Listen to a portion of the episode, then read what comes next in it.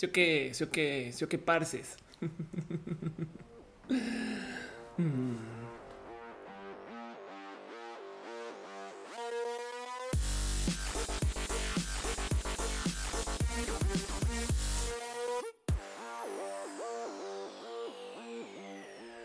Hey banda, ¿qué tal? Ahora sí. Hola, hola, hola.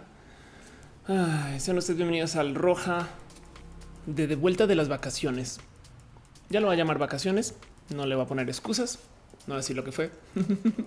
sean ustedes bienvenidos a Roja, el show que se hace desde mi casa, que yo edito, produzco, publico, investigo, escribo.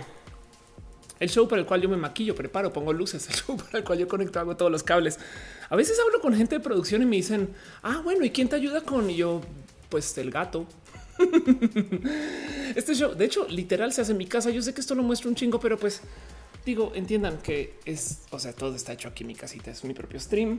Normalmente todo el mundo hace streams como de preguntas y respuestas. A mí me gusta hacer streams como de temas en particular, porque yo antes estaba en la radio y hacía cosas de la radio, pero pues ahora es que les digo más chido estar acá. De hecho, las emisoras donde estaba como que ya no existen. Estás ruquito, Ophelia, así las cosas. Pero bueno, Roja se trata acerca de justo vernos una vez a la semana, platicar. Estamos transmitiendo en varias plataformas al tiempo. Acá hay un chat, motivo por el cual este show yo creo es muy diferente a lo que sería en la radio o en la tele, porque a mí me gusta detenerme y leer lo que sea que están diciendo ustedes. Este show es más una conversación que un show y se trata un poquito acerca del platicar entre nosotros, vernos una vez por semana y este darle amor y cariño de vez en cuando al gato cuando se deja. en fin, yo soy Ophelia Pastrana, arroba of course la explicatriz y hago muchas cosas en la vida, pero pues este show básicamente es mi vida. la semana pasada, de hecho, no pude estar, se los juro, lo intenté, lo intenté mucho, mucho. Eh, pero pues estaba nada, viajé eh, y fui a Nueva York, entonces estaba en, en familia. Así que por ese motivo no me puedo quedar acá. Y ahora justo ya pues obviamente estoy de vuelta, así que estoy con ustedes. Pero bueno, como sea, eh, el show tiene una cantidad de temas. Y señor de un gato, tiene un gato también. y pues hoy en particular, eh, la verdad es que hoy tuve un día súper complejo porque arranqué, no les miento, a las 3 de la mañana. De hecho, tuve un llamado a las 4 de la mañana porque estoy haciendo una grabación larga, difícil. Pero pues como sea, de todos modos tengo que estar acá porque ya la semana pasada no estaba y yo pensaba pues lo corro para mañana, pero no. Entonces denme chance nuevamente. Lo importante es que estamos acá para darnos abrazos, cariños y amor. Me están preguntando un poquito acerca de qué es el pin. Mi pin es un pin hecho por Charlie, este Charlie y Pepiteo Charlie. Eh, voy a ver si encuentro la tienda rápidamente. Charlie Gamers Kitchen, aquí está. La vende, los vende en Kitchen. Eh, lo encuentra como Charlie Gamers. De hecho, tiene varios pins. Es un pin de gamers que amo con todo mi corazón, porque para la gente que no sabe qué está pasando, es un arco iris. Entonces, oye, Ofelia, claro, la vieja esa, la de la diversidad, la trans. Y para la gente que sí sabe qué está pasando, nerdos y nerdas, dicen no manches, güey, son controles de Nintendo. Entonces está bien pinche chido. Los vende ahí, los pueden conseguir. Pídanles sus pins a Charlie. Y de paso, en gastos eh, para la gente que por ahí vi en la toma de Matus alcanza a ver los pantalones que tengo puestos. Tengo unos pantalones que hace la gente bonita de Feral, eh, que para que sepan es una también tienda de unas dos amigas que hacen esta ropa. Eh, estos son los pants que tengo puestos hoy. Entonces, por si los quieren pedir, pues adelante, dense gusto. Y si no, pues no, no pasa nada. Solo sepan que eso existe. Dice Belén de la Rosa que me va bien. Muchas gracias. Dice Shaspit que le gusta el sombrero. Sí, de hecho, este sombrero me lo regalaron hoy. Tengo uno muy similar, que es el que usaba en muchos otros eh, streams y transmisiones, pero este sombrero en particular justo se volvió este mío hoy. Dice eh, eh, Mag, qué bueno que hoy se roja. Tenido un mal día verte. Me alegra. A mí también me hace, me hace muy bonito poderles ver. Denme chance mientras voy como arrancando un poquito eh, todo lo que tengo pendiente. De hecho, como la semana pasada no estuve, otra vez me tocó como sentarme y wow, ok, de qué vamos a hablar. Como que normalmente a lo largo de la semana yo me voy pensando de qué voy a hablar, de qué voy a presentar, qué temas hay. Y tengo un tema atravesado desde hace mucho tiempo, pero que yo quiero levantar, sobre todo porque justo ayer volvió a salir a luz. Eh, ya lo había como superado, por así decir. Ya, ya me había dicho un ya esto ya no, no va a ser tema, ya pasó, agárrate otra cosa, Ophelia. Y pues obviamente volvió a suceder. Pero pues como sea, ahorita les cuento por dónde va.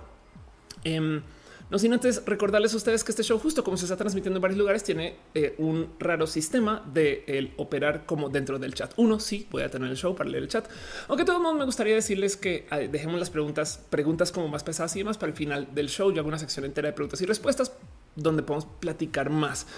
em, para no descarrilar demasiado el show. Yo sé que a veces me voy con tangentes larguísimas, pero en este caso en particular, pues prefiero también hacer como un poquito de QA de preguntas y respuestas para el mero mero final.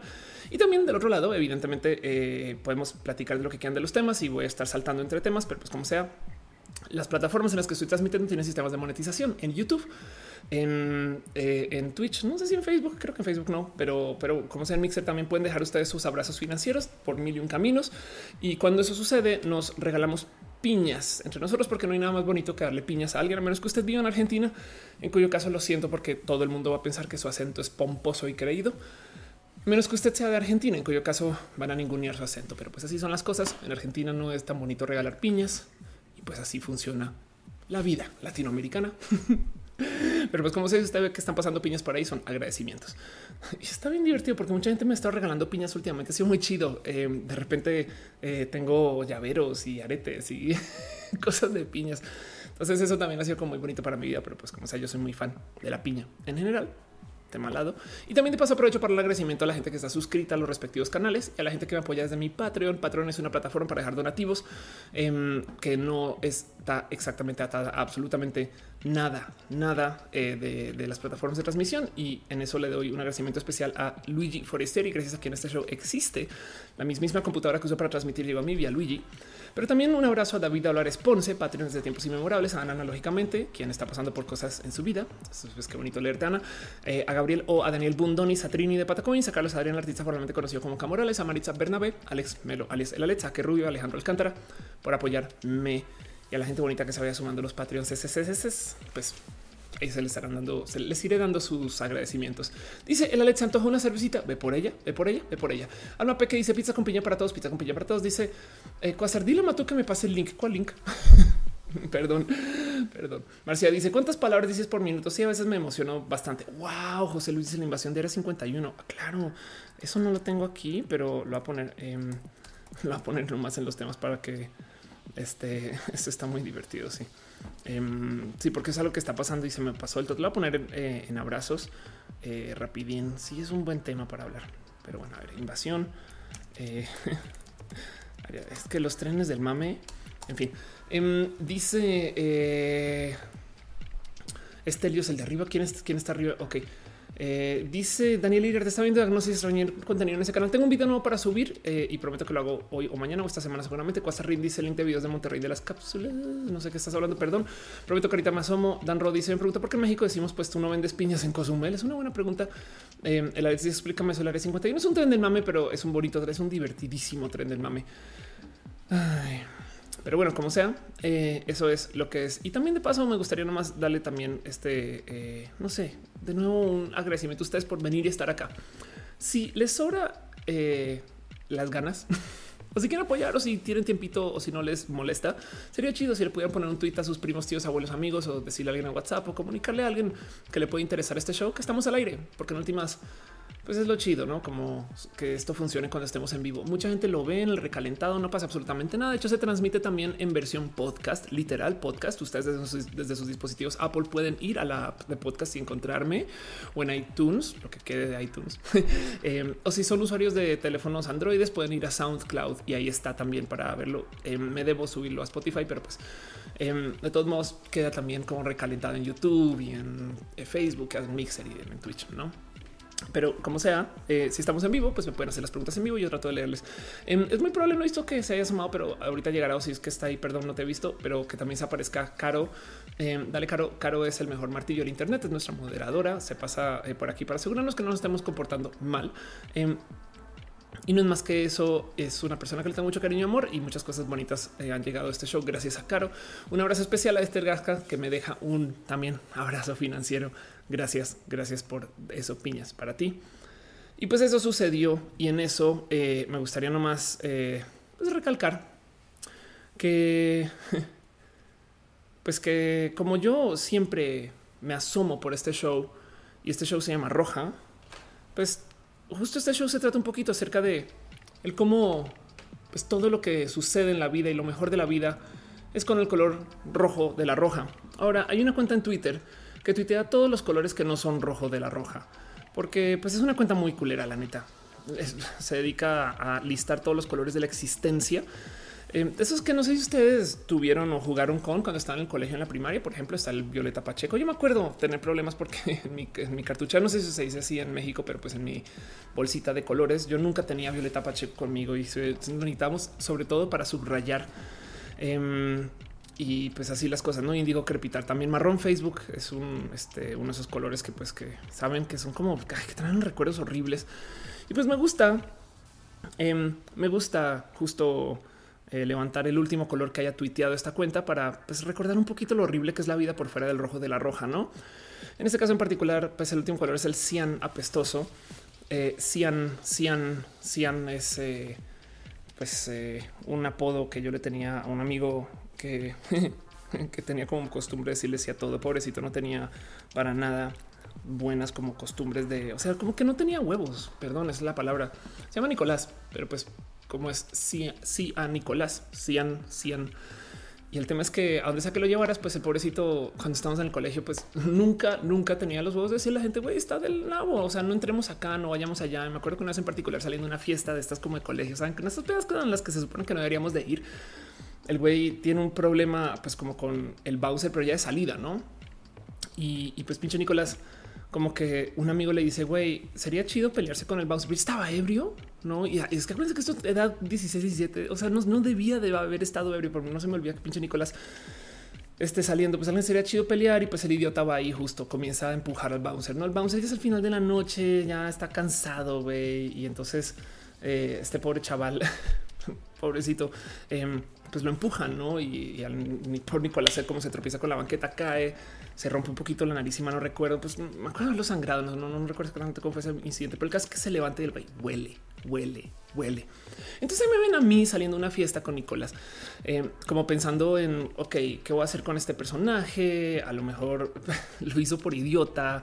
Y yo acá, yo siempre fui como esta persona tantito más responsable que los con que yo manejaba, entonces tomaba menos o no tomaba. Em, y, como que me encargaba de que todo el mundo llegara a la fiesta, esas cosas, porque nerdo, saben, ese tipo de persona y pues lo acabé como llevando por la ciudad un poquito porque más el idiota no recordaba bien cómo dónde vivía, estaba ebrio. Y todo comenzó porque se peleó con su bouncer.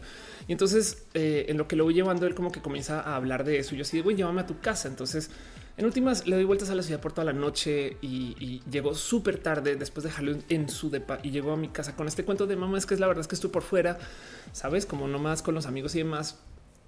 Pero yo también olía porque este güey cayó, no? Y como está, está como mugreseo, como de sangre. En fin, estás como malas pedas, malas pedas, mal, mal copiando horrible.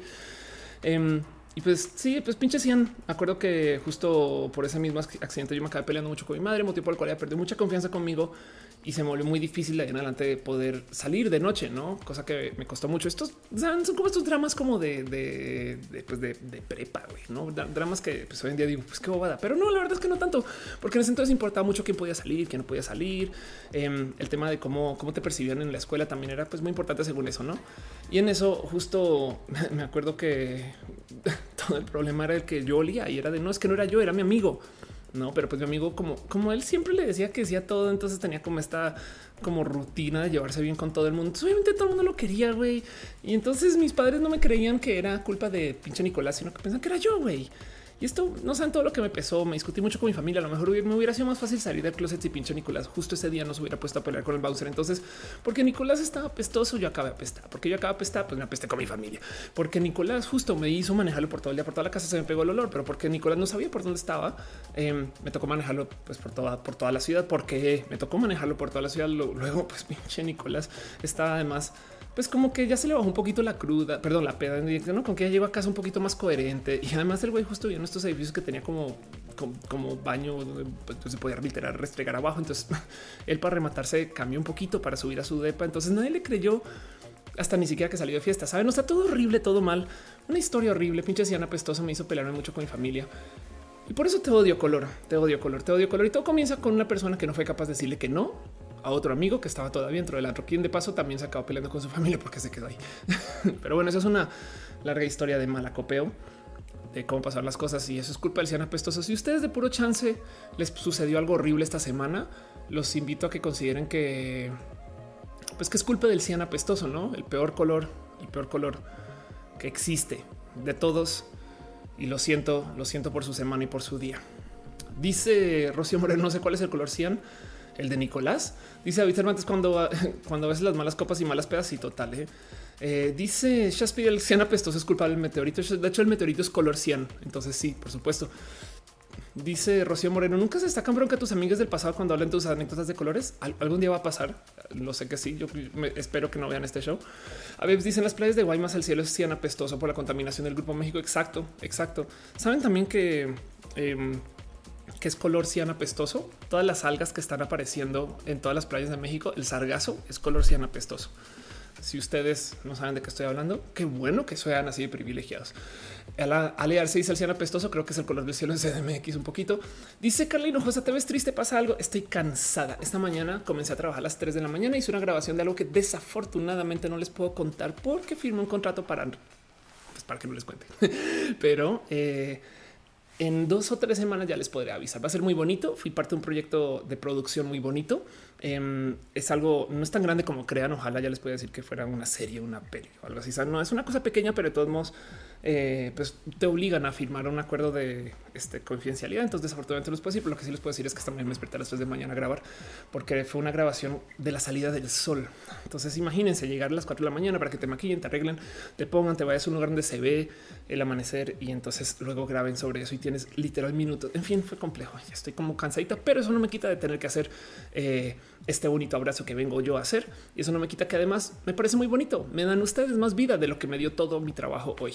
Hoy dormí en la tarde de todos modos, entonces todo bien. Pero bueno, dice Carlos Bartolo, tu delineador es cian. Sí. Entonces mis ojos son apestosos. dice José Carranza, por culpa del cian apestoso perdí programación. Lo siento. Lo siento. Gabriel dice que si tengo novia. Este mm, sí, pues tengo, sí, este soy pareja de una persona espectacular. Sol se dice te extrañé. Gracias. Dice Salicien que si hablamos de la sirintia todavía no.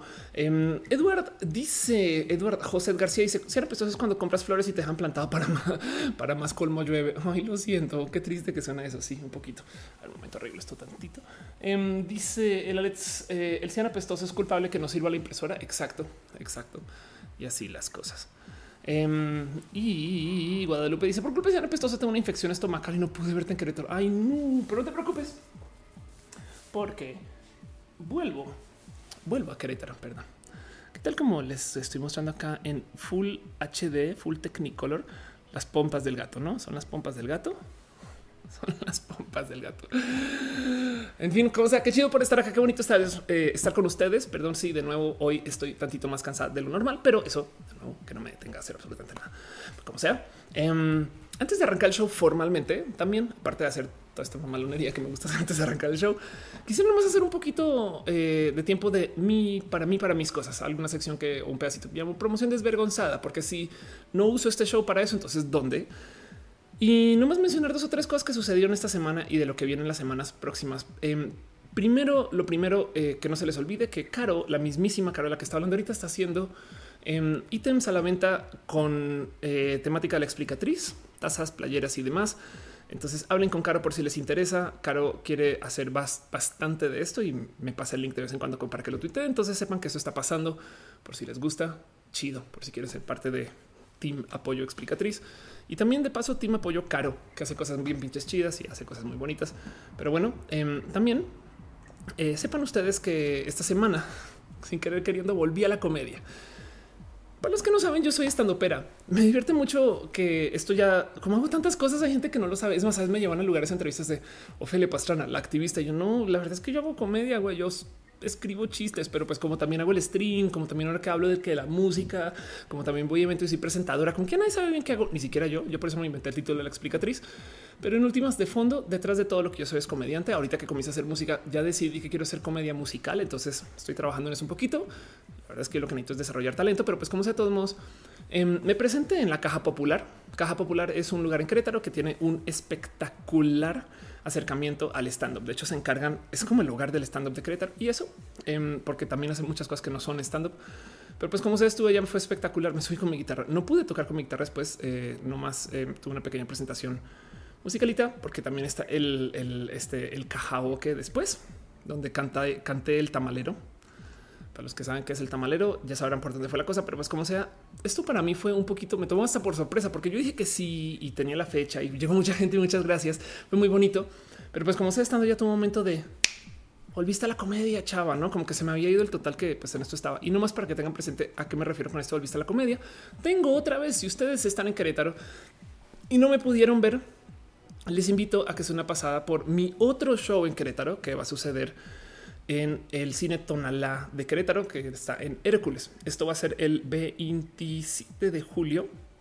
Ahora, si se fijan acá, está presentado como el nuevo show de la explicatriz, porque quiero subir aquí comedia nueva. La próxima semana voy a estar en Monterrey, de hecho, este es viernes y un poquito del sábado y voy a grabar esta comedia que llevo presentando desde hace rato. Para los que me han visto desde hace un año para acá, saben que hay una cantidad de chistes que ya saben más o menos por dónde van y una cantidad de temas que me gusta levantar también que ya saben más o menos por dónde van.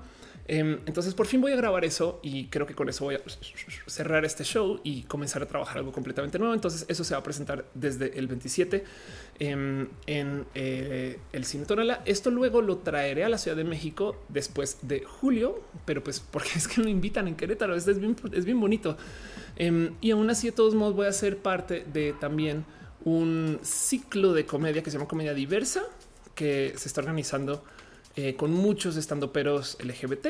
Otra vez, yo voy a estar presentando. Esto es para agosto, pero para que sepa que esto está pues básicamente pasando. Si a ustedes les interesa también verme en escenarios por fuera de la comedia, también me voy a estar presentando en un evento de la IAB que se llama IAB Conecta. Esto va a ser en septiembre. Entonces ahí les dejo que tengo escenarios uy, de stand up en Querétaro, luego en la Ciudad de México, luego va a tener este en agosto otro en la Ciudad de México, lo va a tener en septiembre.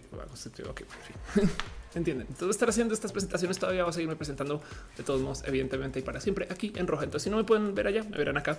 Y como siempre, eh, sobre todo a partir del 27, Em, haré un valiente intento de grabarme cada vez que me suba al escenario y publicar cosas otra vez en el canal de la explicatriz que está ahí en YouTube justo para eso, para documentar lo que está pasando. Entonces, pues como sea, dice Rocío, hablando de música, ¿has visto el museo de Todrick Hall? No lo he visto y prometo que lo hago. Carolina dice cuándo estará la explicatriz en la Ciudad de México el próximo mes. Rebeca dice mucha suerte con tus preguntas. Muchas gracias. Al revés, la mitad de todo eso es porque ustedes me apoyan, ayudan, impulsan. Saben, es como que también esto sucede porque pues estoy en sus manos. Me explico. Dice loco de qué se trata esta sección. Soy nuevo. Este show justo se trata acerca de vernos una vez por semana. Em, dice eh, se. ¿Qué opinan del nuevo canal Geek de Televisa? No me sorprende que estén haciendo cosas nuevas. Qué bueno que experimenten por fin. No conozco el canal Geek del que hablas, pero me gusta mucho que experimenten en general. Ricardo Zaragoza dice: Yo porque no te puedo en Tijuana. Saludos de Puerto Peñasco. Prometo que luego vuelvo a Tijuana. Calino Josa dice: Tía, todo Ophelia. Ándale. Eh, Elena Botón dice abajo el 100 apestoso. Totalmente de acuerdo. Em, y dice cosas. ¿Has visto a Vico? No he visto, no he visto a Vico últimamente. La neta, no sé en qué anda Vico. Debería describirle. Prometo. Siempre extrañaré a Vico y así las cosas. Rebeca dice aquí en España son las 3.55 de la madrugada. Voy a dormir, Rebe, no te preocupes. Y la vez dice Caja Popular no es un banco español. la caja de papel. Dice Rebeca, necesitas un KitKat. Yo creo que sí, ¿eh? yo creo, creo que sí. Em, este Shannon dice: ¿Puedes repetir tus fechas en la Ciudad de México? Sí, más bien voy a estarlas tuiteando. Prometo que pongo un tweet con todas las fechas para que sepan, pero va a ser en agosto, en septiembre. Este y, lo pongo en Twitter, no te preocupes. Lilian Rosales dice: eh, Todos tenemos momentos, está animado atrás. No, lo importante es que estás acá. Sí, de hecho, de nuevo, el motivo por el cual estoy acá súper, súper llena de energía es porque comencé a trabajar a las 3 de la mañana. Entonces, llevo un buen rato acá y hoy quiero hablar de un tema y voy a hacerlo además breve, conciso, a ver si nos va mejor.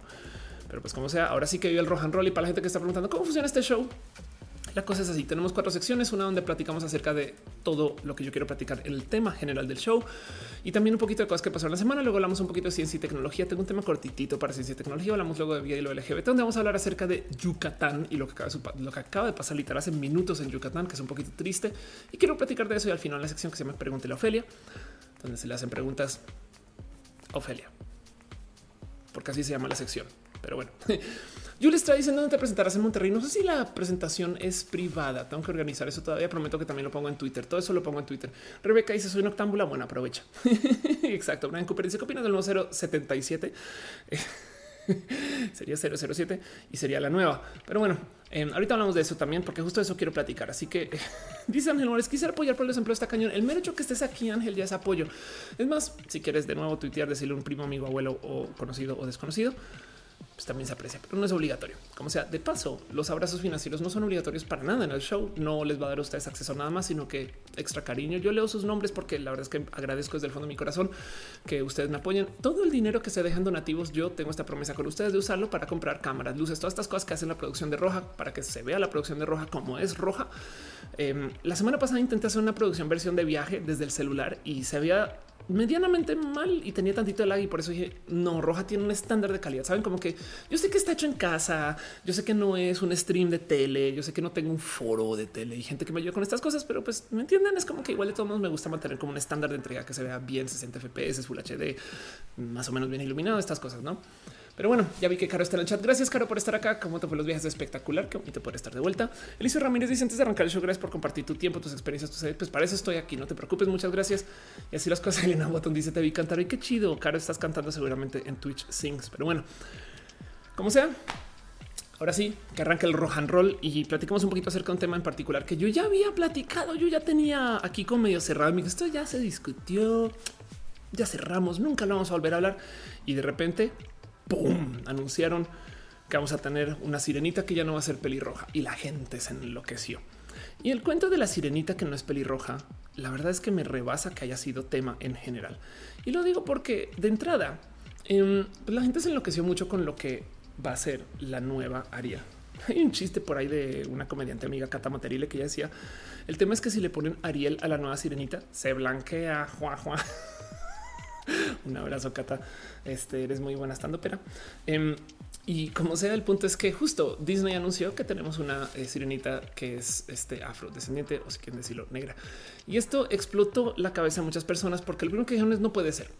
No puede ser por mil y un motivos. Lo que sea que ustedes sientan acerca de Ariel, a, mí me salta un poco el, el, cómo la gente lo tomó desde el corazón hacia el es que no pueden cambiar las cosas que tenía ni niño chiquito o niña chiquita. Y en este caso, miren, me divirtió mucho ver a muchos hombres cuarentones, muchos gay y muchas mujeres cuarentonas estar peleando de la sirenita. Y de güey, no es para ti, es para los niños. Me explico. Por otro lado, también el por qué eh, te traen esta discusión, pues es como muy multifactorial y quiero como que platicar una cantidad de puntos y temas con ustedes. Eh, no más primero arrancando con el hecho que yo sí apoyo que se cambien las cosas. No em, me parece espectacular como propuesta. Yo creo que está muy bonito. Es algo que pide que tengamos la mente abierta. Yo creo que exactamente por ahí va. Em, lo que tenemos que lidiar es que nos criamos en una época, muchas personas, esto va a ir cambiando lentamente y de eso se trata, pero nos criamos en una época donde las cosas eran bastante más cis hetero, este, caucásicas, ¿no?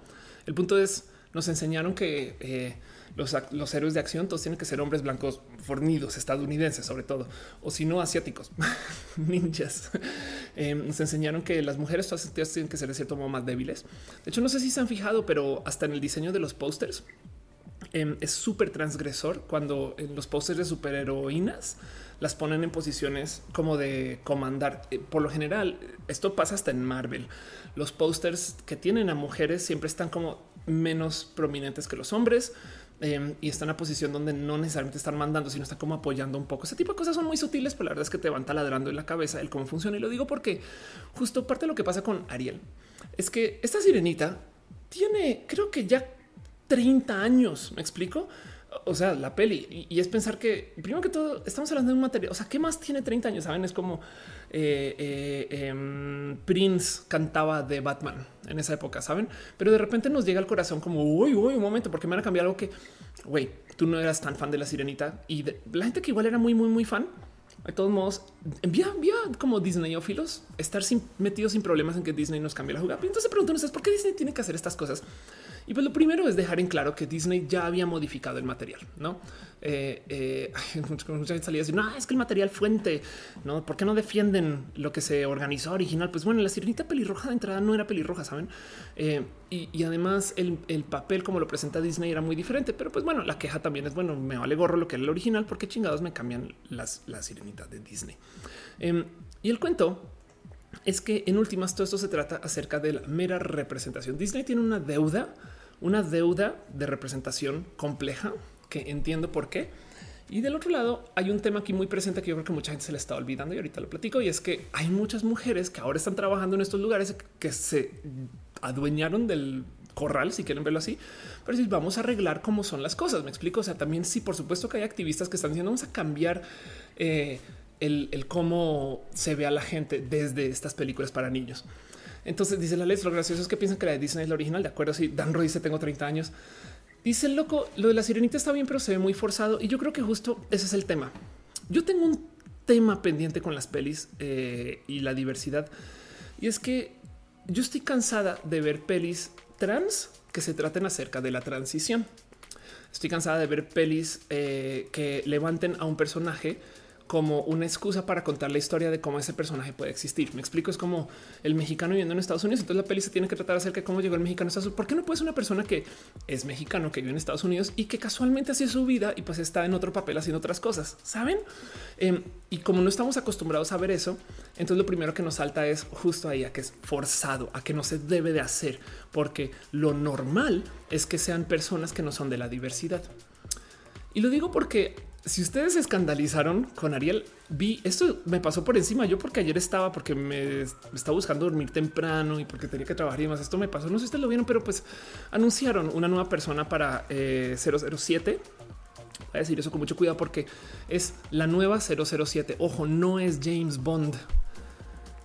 Es la nueva 007 y es una mujer negra, una mujer afroamericana Em, que va a ser la nueva 007. Y para los que no ubican tanto cómo va la historia, pues 007 justo es una serie de este, espías que pues básicamente implica que cualquier persona puede ser 007. De hecho, las últimas películas se han estado como preparando para esto porque van hablando de cómo hay varios otros agentes que están por ahí que llevan el código. Y de nuevo, ojo, no te están diciendo Aquí fueron un poquito más listos porque, porque lo que dicen con Ariel es ok, ¿por qué chingados me cambian Ariel? ¿Por qué no me hace una película nueva de sirenitas? Pues bueno, esto es justo lo que están haciendo acá. No nos están cambiando a James Bond, nos están dando una nueva 007 y aún así la gente se puso ¿cómo van a hacer esto? Si se supone que James Bond es un mujeriego y no sé qué habla. Sí, el tema es que quien está organizando esto, como sucedió con Star Wars, también es una mujer feminista que se puso a, a buscar cómo arreglar esto y la gente se enloqueció enloqueció porque por algún motivo, como de nuevo, como no estamos acostumbrados, acostumbrados a esto, nos salta un chingo. Y eso yo creo que es justo el motivo por el cual hay que hacerla. De paso, no es la primera vez que nos cambian personajes. Lo que pasa es que ya internalizamos y naturalizamos tantas cosas, tantas, pero tantas, tantas, tantas cosas. Porque, por ejemplo, no sé si sabían que eh, en los cómics, donde de paso se maneja una cantidad ridícula de diversidad hoy, pues Nick Fury no era una persona afro, no aquí tal cual. Em, y por ejemplo, no sé si también saben, el mismísimo Rey León que conocemos es una vil copia de una cosa que se llama el eh, Kimba el León Blanco. Eh, y el eh, es más, si pueden ver la intro del León Blanco, es exactamente igual al Lion King. O sea, se lo perdón la palabra chacalearon. La verdad, lo que acaba sucediendo es que el creador de la animación de Kimba el León Blanco, que es una animación japonesa, muere y Disney técnicamente se adueña del material.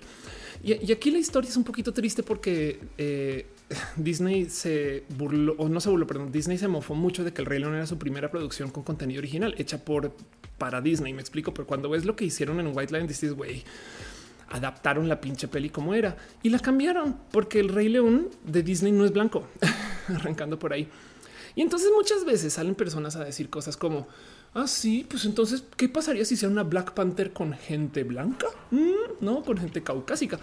Y ahí es que justo siento yo que muchas personas no están tomando en cuenta que hay clases o especies o etnias o grupos de gente que han pasado por mucha discriminación y hay otros que no. O sea, el tema aquí es reemplazar a Black Panther por un actor eh, caucásico es lo que se ha hecho toda la vida. ¿Saben? ¿Y cómo lo reemplazan? Simplemente no se hace una peli de Black Panther, hacen una peli de todos los personajes de Marvel antes de decir, ah, bueno, y de paso también hay alguien ahí que es negro, entonces pues, pongámoslo. Y después hay una mujer, ¿saben?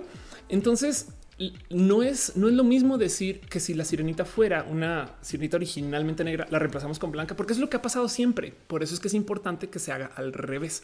O sea, lo que le estamos dando es un poquito de protección a estas personas o grupos o etnias que han sido discriminadas. Entonces es muy diferente al clásico ejemplo que usan de hoy a ver si les gusta que de repente hagan este, eh, no sé, Men in Black con este sin Will Smith, em, que pues va a pasar de todos modos. Pero bueno, el cuento es que además no es la primera vez que nos hacen cambios de personajes y eso también me salta mucho, pero muchísimo. Em, hay un tuit espectacular de Cuacarraquía, como te quiero, Cuac, eh, que de repente dice, güey, no aguanta nada, como que se, quejan por Mulan sin mucho y nunca les tocó lidiar como Mario Bros. Güey, te cambiaron todo, todo. O sea, esto es Mario y Luigi, esos son los Goombas, me explico. Em, eso es verdad. ¿eh? Y entonces luego la otra, la otra queja que siempre sale es destruyeron mi infancia. Dice el loco de los idols, muchas personas de Marvel que no tienen peli. De acuerdo, Kalin José se me pegó la noticia de la elección, pero ya porque racismo. Sí. Em, dice Rodro, soy muy fan de Disney, el trabajo de Menken y Ashman, eh, que son los compositores del soundtrack, la peli específicamente. Estoy muy emocionado por el remake con Halle Bailey. Quiero verla. Yo también, de hecho, de paso, Halle Bailey es una persona súper talentosa. Eh, y que dice: Yo quisiera atribuir el revuelo de la peli al tema de la nostalgia, algo parecido a lo que pasó con la caricatura de los Thundercats, todos pegaron el grito al cielo. La cosa es que no en la caricatura y a los rucos que andan repelando. Exacto. Entonces hay algo que yo quiero observar, pero vamos a guardar eso un poquito más tarde, un poquito para, un poquito más adelante, porque la neta también la otra cosa que em, ha estado sucediendo mucho es que de verdad, de nuevo, miren, no les, es que no, sé por qué estoy que decirlo, pero lo voy a decir. Hay gente que discrimina a la gente negra, güey. Me explico. Hay gente que dice no, yo no puedo con eso. Y entonces por supuesto que la reacción es no. Entonces vamos a ser activos, vamos a poner estas personas en algún lugar donde se les pueda ver que están haciendo cosas y desde hace mucho pinche tiempo. De nuevo, Cacarraquear hizo un pequeño hilo este, donde puso gente eh, eh, que han estado usando eh, personas multiraciales en, en, escenas donde no necesariamente se escribieron para estas personas y que se llevan haciendo desde hace mucho, mucho pinche tiempo. Y evidentemente en todos estos casos causó controversia. Sí. Pero como, como, como dice Cocarraquian, es que dices no es racismo, pero no es por racista. En verdad lo estás. O sea, si no sintieras esa necesidad de justificar argumentos, lo mismo que si no soy homofóbico, pero sí, es verdad.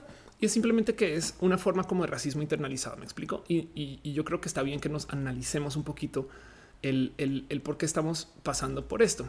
Miren, el cuento es que justo em, hay, un buen, hay un buen de cosas que le saltan a todo el mundo. Al parecer nunca es que ya, ya como sucede en todas las pelis, ya, ya, ya. a veces digo, güey, ya, ya. O sea, en todos los videojuegos, en todas las pelis, ya de cajones que sale alguien a decir, no puedo creer que están poniéndome estas personas con calzador y es de, pues, es exactamente eso. Em, dice eh, Carolina Multiversos, ándale, dice Carolina, eh, una sirenita lesbiana, ojalá. Eh, Juan Gordito dice es diferente una raza otra género porque la discriminación es una cosa, la operación otra más fuerte. Eh, eh, Lorenzo dice lo mismo con Shun de Andrómeda, Caballeros del Zodíaco, lo vio mujer, se desató el escándalo. Sí, total, porque en este caso están eliminando diversidad. Es que miren, es que no se les olvide que no solo intercambiar personajes, porque sí, estamos tomando personajes de clases que han sido opresoras y los estamos reemplazando por actores o personajes que vienen de clases oprimidas, ¿saben? Se le está dando una oportunidad a alguien que no se le da una oportunidad y que históricamente no se le ha dado. ¿Por qué pusieron el grito en el cielo con Caballeros de Zodíaco? Pues porque evidentemente eliminas diversidad si tomas a una persona que es queer, de las cuales hay muy poquitas en tele, y lo vuelves mujer, aunque de todos modos el caso de poner una mujer ahí sigue siendo diverso, solamente que es aún más raro toparse con personajes queer o con personajes LGBT y sobre todo personas LGBT empoderados que como mujeres. Pero pues de todos modos, aún así, eh, les salta a muchas personas. Si hubiera sido al revés, eh, pues otra historia, ¿no? Se celebra. Por eso es que se celebra en un sentido y no se celebra en el otro, porque suele ser la queja como del opresor. El, oh, pues ahora resulta que, pues, o sea, que está chido que eliminen. Es la guerra contra los blancos. Pues no es la guerra contra. Es que el tema es que si tú estás en una clase que ha sido toda la vida dominante, cuando te presentan diversidad, te vas a sentir oprimido porque ya no estás oprimiendo. Y lo que pasa es que muchas de estas veces estas cosas suceden normalizadas. O sea, la gente caucásica normalmente no se despierta a decir, vamos a ver cómo castigamos a un gay hoy. Saben, eso no es simplemente se le enseñó que les pertenece el mundo. Me acuerdo que tenía un amigo que conocí cuando estaba en la universidad, que estuvo en colegio de hombres toda su vida. Cuando llegó a la universidad, la universidad era mixta y su primera clase, donde una mujer en clase levantó la mano y le dice, oye, es que tal y tal y tal y tal. Me acuerdo que él salió de esa clase y lo primero que me dice es, ¿con qué derecho una mujer me habla a mí? Y es porque nunca en la vida le había tocado lidiar con que una mujer le respondiera, pero ya había internalizado que lo normal es que los hombres tienen que dominar los espacios. Fue muy raro de vivir y no, no se me olvidan ese tipo de cosas. Em, y entonces justo ahora existe este, esta como queja de cómo ahora todo está dominado por los o las afamadas social justice warriors. El tema aquí es que em, primero que todo pensémoslo así, ¿qué tiene de malo la diversidad? No tenemos eso nomás en la mesa, eh, porque lo que están abogando eh, eh, que va en contra de la diversidad también es bien tóxico y ya sabemos que es tóxico, ¿no?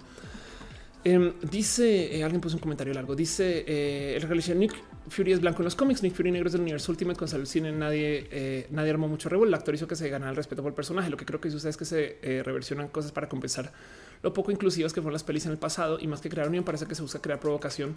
Sí, entonces dos, dos. La verdad es que está bien que se usen personajes diversos, pero como lo mismo que sucede con el lenguaje incluyente, el uso de la E, el uso de la X y la arroba, a mí me salta no que existe el lenguaje incluyente, la verdad es que me parece muy normal y natural, así como existe la gente no binaria, sino lo que me salta es que la gente se ponga, pero tan fundamentalista con que esto no debe de existir. ¿Me explico? Piensen ustedes que existe el spanglish, piensen ustedes que existe gente hablando con todo tipo de idiomas regionalizados, eh, palabras indígenas, con palabras inventadas. Piensen ustedes que hay gente que mezcla su lenguaje todo el santo día, que tiene apodos para sus amigos y les vale gorro, pero hay de que alguien incluya a una mujer en el no es que me está llevando la pilota. Uy, no, no, no, no, no, no, no, no, no. O sea, ahora voy a tener que reinventarme el lenguaje. Pues sí, güey, te lo reinventaste para usar la palabra printear, güey, no? Pero, pero el tema es que eh, justo eh, es eso. Lo que me salta es como la respuesta em, de muchas personas y, como que mi conclusión en su momento eh, es que siento yo que hace falta de un poquito de mente abierta para aceptar estos cambios, porque en últimas pueden ser muy divertidos.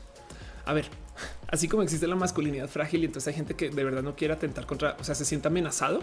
Yo creo que entonces existe como la niñez frágil porque sienten que cualquier cosa les va a arruinar su niñez.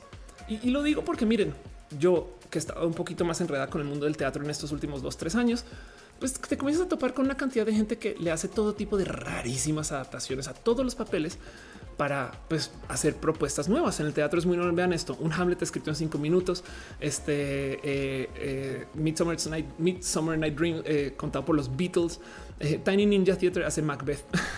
Saben como que en el teatro es muy normal toparte con si esta historia sucediera en México del 2200. Me explico como que eh, eso es lo más normal. Si un hombre fuera llevar este papel, si una mujer llevara este papel, pasa de a diario. Son adaptaciones, son cambios, son propuestas para que nos divirtamos un poquito con lo que ya hay. O sea, la sirenita, como la conocemos, no se va a desaparecer de entrada, porque esa es otra, porque actúan como si de repente ya no pudieran volver a ver la sirenita de antes, no?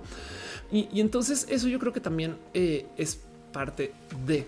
Dice Sol de lo me parece te triste que las sirenitas de su nacimiento ha sido una película para chicos queer y ahora son los mismos que son racistas. Eso salta un poquito. ¿eh? Más días es que el milenio es una palabra inventada. Todas las palabras son inventadas. Si lo piensas, mm. eh, dice eh, Lorenzo Rico y ahora también está pasando con la versión de Batichique en HBO. Como es lesbiana y feminista, los youtubers le están destruyendo todos sus videos de video reacción. Sí, lo que me divierte mucho de toda esta situación es que en últimas, la gente que está haciendo estas pelis sabe muy bien que este hate va a promover la peli. Y yo sé que ustedes dirán, güey, Ofelia es Disney necesitan esto. Pues hacen uso de todo. El mero hecho de que exista gente que salga a quejarse les salta para bien a las pelis que hablen mal, que hablen bien, pero que hablen. Eh, triste sería que nadie hablara nada de la sirenita. Pero se preguntaron ustedes, ¿usted cree que Disney tiene que promover la sirenita? Sí, pues la verdad es que Disney quiere cambiar un poquito estos roles y estas cosas que había hecho desde antes que crecieron y le hicieron mucho daño. Una de estas cosas que me gusta platicar y, presentar mucho y por el cual yo decía que este tema ya está como ya discutí y mencionado es justo el tema de las personas que actúan personajes trans este, en las pelis. Esto se discutió mucho. Yo tengo de hecho una peli, eh, una película, Ofelia. Ya ven cómo el autofreudiano lo tengo activado todavía. Yo creo que es porque estoy cansadita, pero tengo un video eh, donde creo que estaba mejor vestida y mejor iluminada que hoy. tengo que trabajar en eso. Eh, y me gustó más cómo estoy. El caso eh, donde justo platicaba de cómo creo que yo soy María José de Casa Las Flores y hablamos un poquito de la gente que actúa papeles trans en las series. Porque este caso famoso que todo el mundo me dice, a ver, a ver, a ver, a ver, a ver, a ver, de repente Scarlett Johansson no puede hacer a, una, a un hombre trans. Y es que este caso no saben cómo me salta cada pinches vez. Porque, y quiero explicarlo, porque primero que todo, para las personas que no entienden, yo soy una mujer trans. Hay hombres trans, personas que se les asigna mujer al nacer y entonces transicionan y son hombres. Y el cuento aquí es que lo que detuvo el verdadero caso de Scarlett Johansson, pues sí, salió gente a decir, güey, ¿por qué chingados no contratan actrices o actores trans? Porque de todos modos no nos contratan. Me explico. O sea, yo dentro de mi teatro, estas cosas siempre me ha costado un chingo conseguir papeles y hay muy poquitas personas que actúen dentro de eh, los papeles trans. Entonces, los que salen güey, ¿por qué chingados no le dan ese papel? Ah, pero bueno, dirán ustedes un momento que no que actor es el que actúa, ¿no? Y lo que dice Scarlett Johansson, por el cual apareció en las noticias hace nada, fue pues que puede hacer cualquier árbol. Y yo les voy a decir algo. Estoy totalmente de acuerdo con eso. Por mí, que cualquier actor haga cualquier papel, cualquier rol, cualquier personaje, siempre y cuando no sea una historia tan sensible que la tenga que contar alguien que sea de la etnia original. ¿Me explico? Pero aún así, la gran mayoría de historias, pues evidentemente se pueden actuar. O sea, tú no tienes que ser este no sé, tú no tienes que ser un ciudadano de Polonia para actuar, ser invadido por este, una fuerza opresora nazi, ¿no?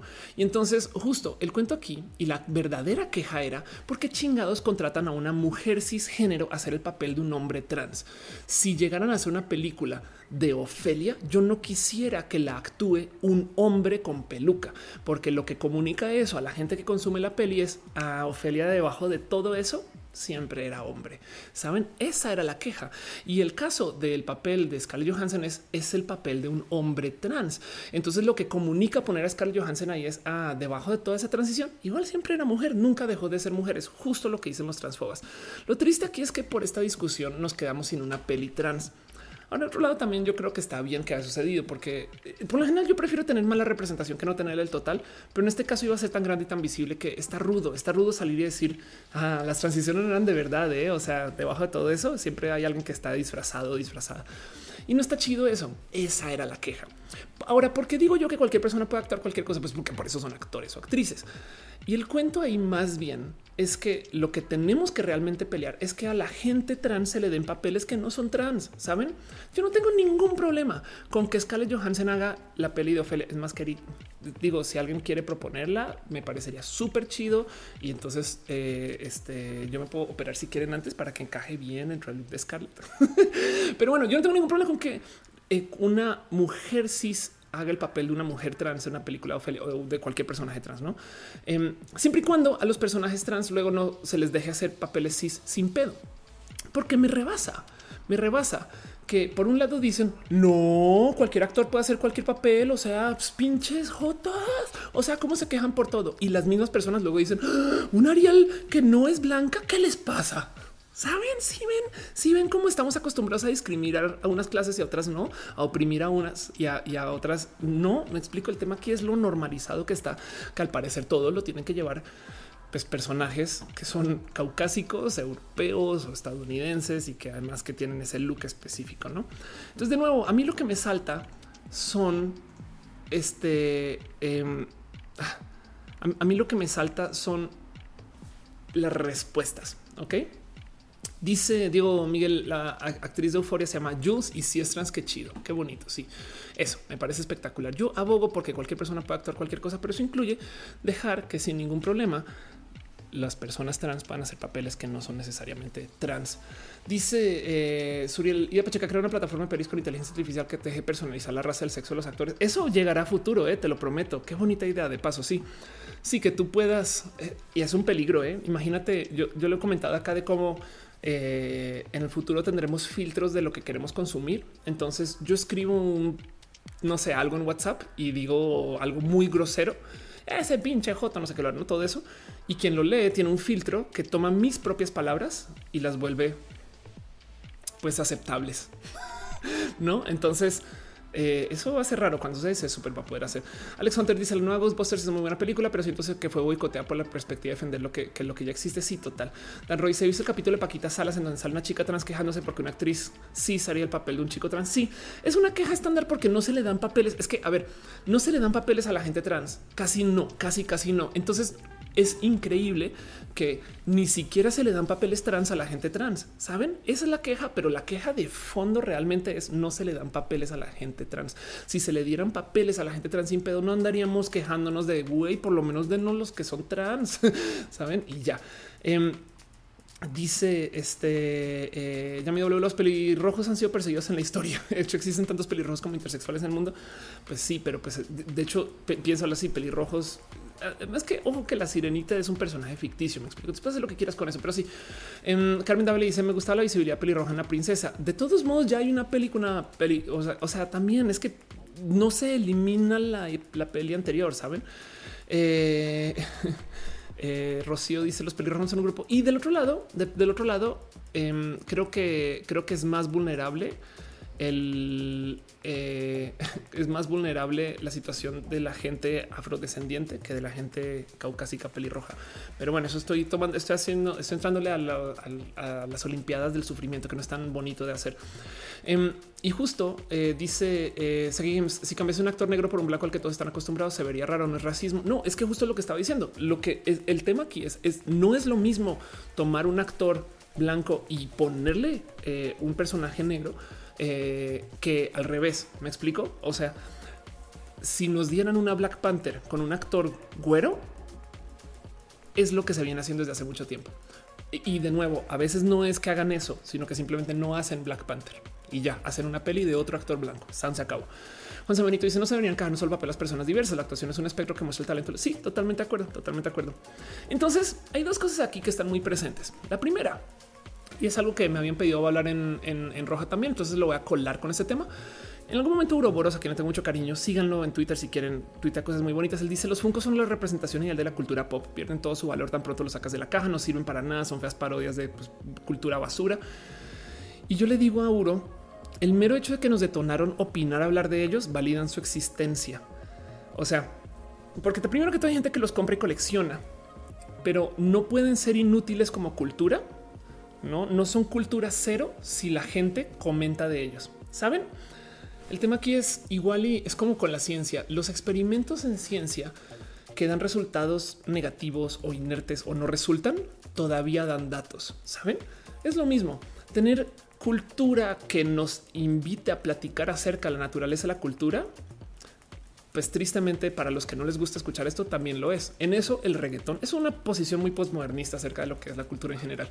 Pero el reggaetón, por ejemplo, lo podemos odiar, pero el mero hecho de que estemos hablando todo el día del reggaetón implica que a lo mejor hay que tener reggaetón para que podamos observar lo que es el espectro del desarrollo musical. Saben lo mismo con los Funcos y lo mismo con este punto de cambiar a los actores en las películas, porque vean cómo nos salió a luz algo acerca de nosotros que no teníamos tan presente. Hace dos semanas, hace, hace dos semanas yo no sabía que tenía tantos amigos que estuvieran en contra de que la gente afrodescendiente estuviera en las pelis, ¿saben? Em, y, lo digo porque las verdaderas reacciones son las que sean desde, desde el momento de, pues eso, de reaccionar, ¿no? Porque una cosa es, es como cuando tú dices, güey, si a mí me llegan a robar, yo golpeo al ladrón. Pero luego lo mismo es, es claro que se puede decir, no, yo soy una persona o tú lo tienes, pero a la hora de la hora, cuando te ponen a la prueba, resulta que no. Entonces, me parece muy bonito el ejercicio en general, ¿saben? Me parece muy bonito y yo creo que lo que está pasando aquí es que estamos teniendo una discusión acerca de quién puede representar o no y qué se trata de ser parte de una clase protegida o una clase discriminada y estas cosas.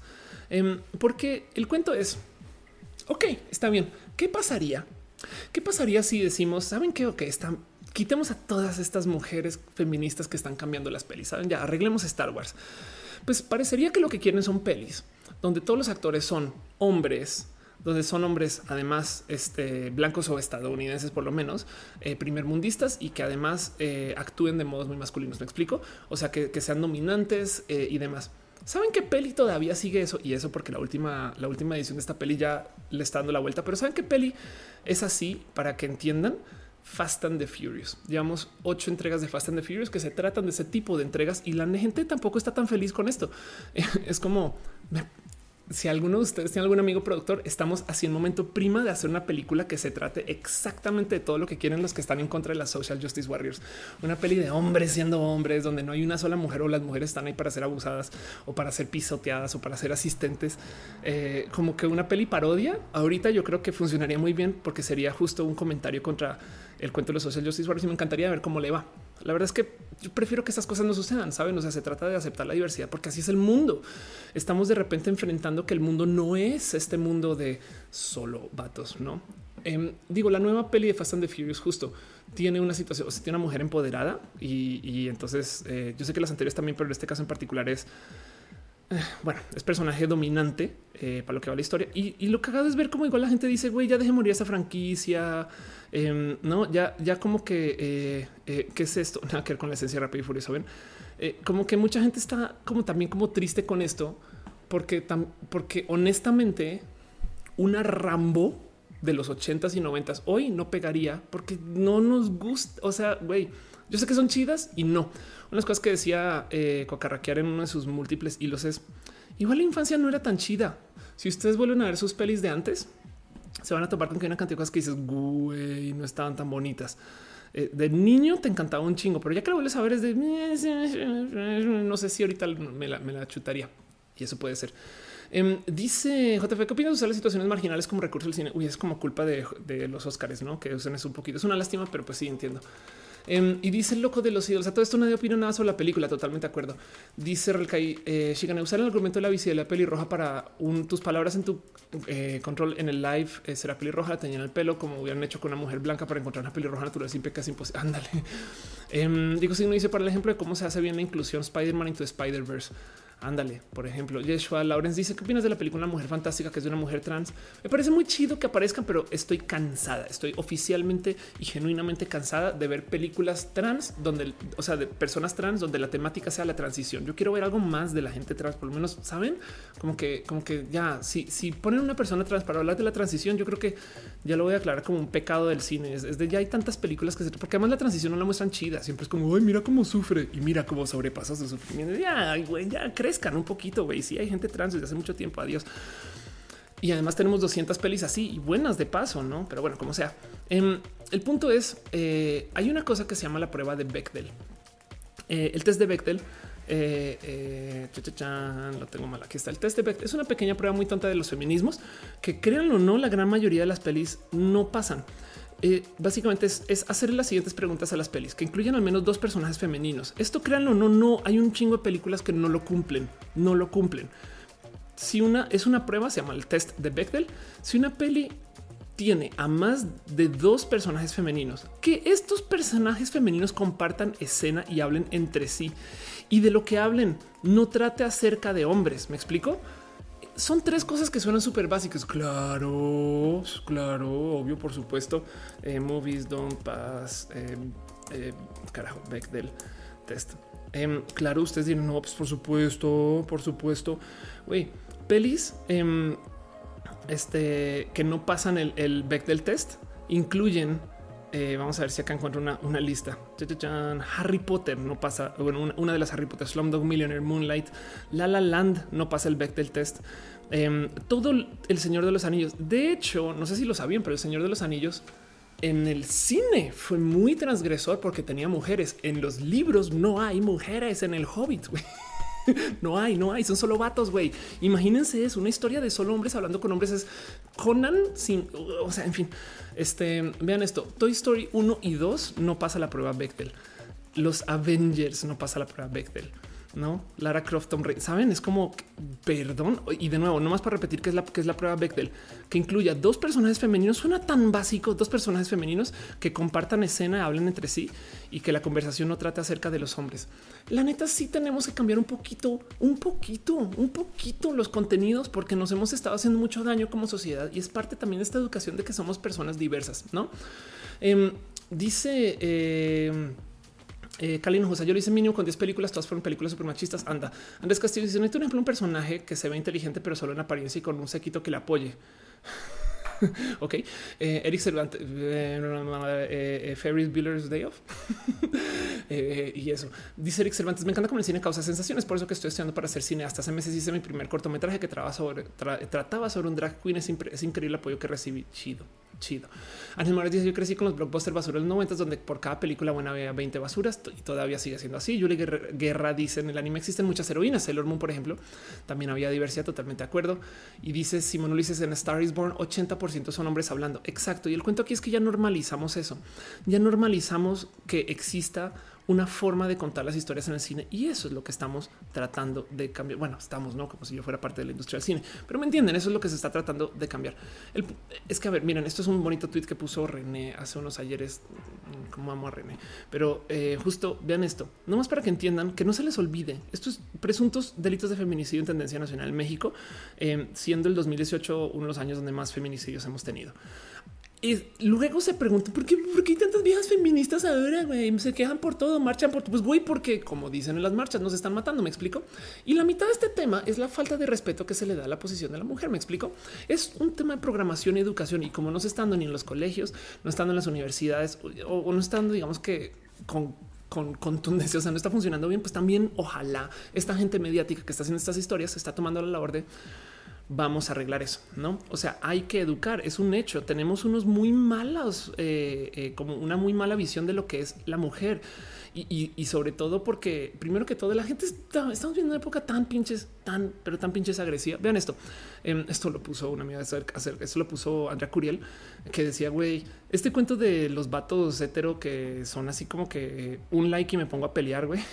no padres de familia, no son los mismos que salen luego a decir esos votos de pelean por todo. güey. Y aquí los ven haciendo esta pelea. La gente es como que, eh, como que de repente anda como que muy naturalmente agresiva dentro de este mundo de la pelea. Pero pues lo digo lo digo porque, miren, esto es un tweet que puso Litzia y esto me parece tan real y lo veo sucediendo. Dice, jugué fútbol súper bien y entonces toda la vida le dijeron, eres una pendeja. Siempre he jugado videojuegos, eres una pendeja. Manejo y de 10, no es mujer, debe de ser mala. ¿Cuál es la necesidad de hacernos menos siempre? No? Y entonces, justo como dicen, no son más hombres eso. Yo sé que suena misandrio, a, a misandría suena, suena como odio a los hombres con esto, pero el punto más bien es eh, el cómo es muy normal que vengan güeyes a decir estas cosas. Y, yo lo he vivido muchas veces. Hay, muchas personas que justo se acercan conmigo y asumen que porque soy una persona LGBT, entonces menos. Uno de estos casos que me divierte mucho de, recordar eh, cuando comencé mi transición y, ya me está presentando Felia, me acuerdo de una reunión con un cliente de una marca muy grande y me decía después de toda la reunión de ventas, de repente se me dice, bueno, ¿cuándo viene tu socio para firmar? No, yo así de, pues yo, yo soy la dueña de la empresa y no entendía, es de, o sea, como tú, una persona de la diversidad, eres la empresa. Sí, güey. Te acabo de dar una. En fin, entonces todo eso son que estas, pequeñas programaciones que tenemos que ojalá los que los medios sirven para cambiar.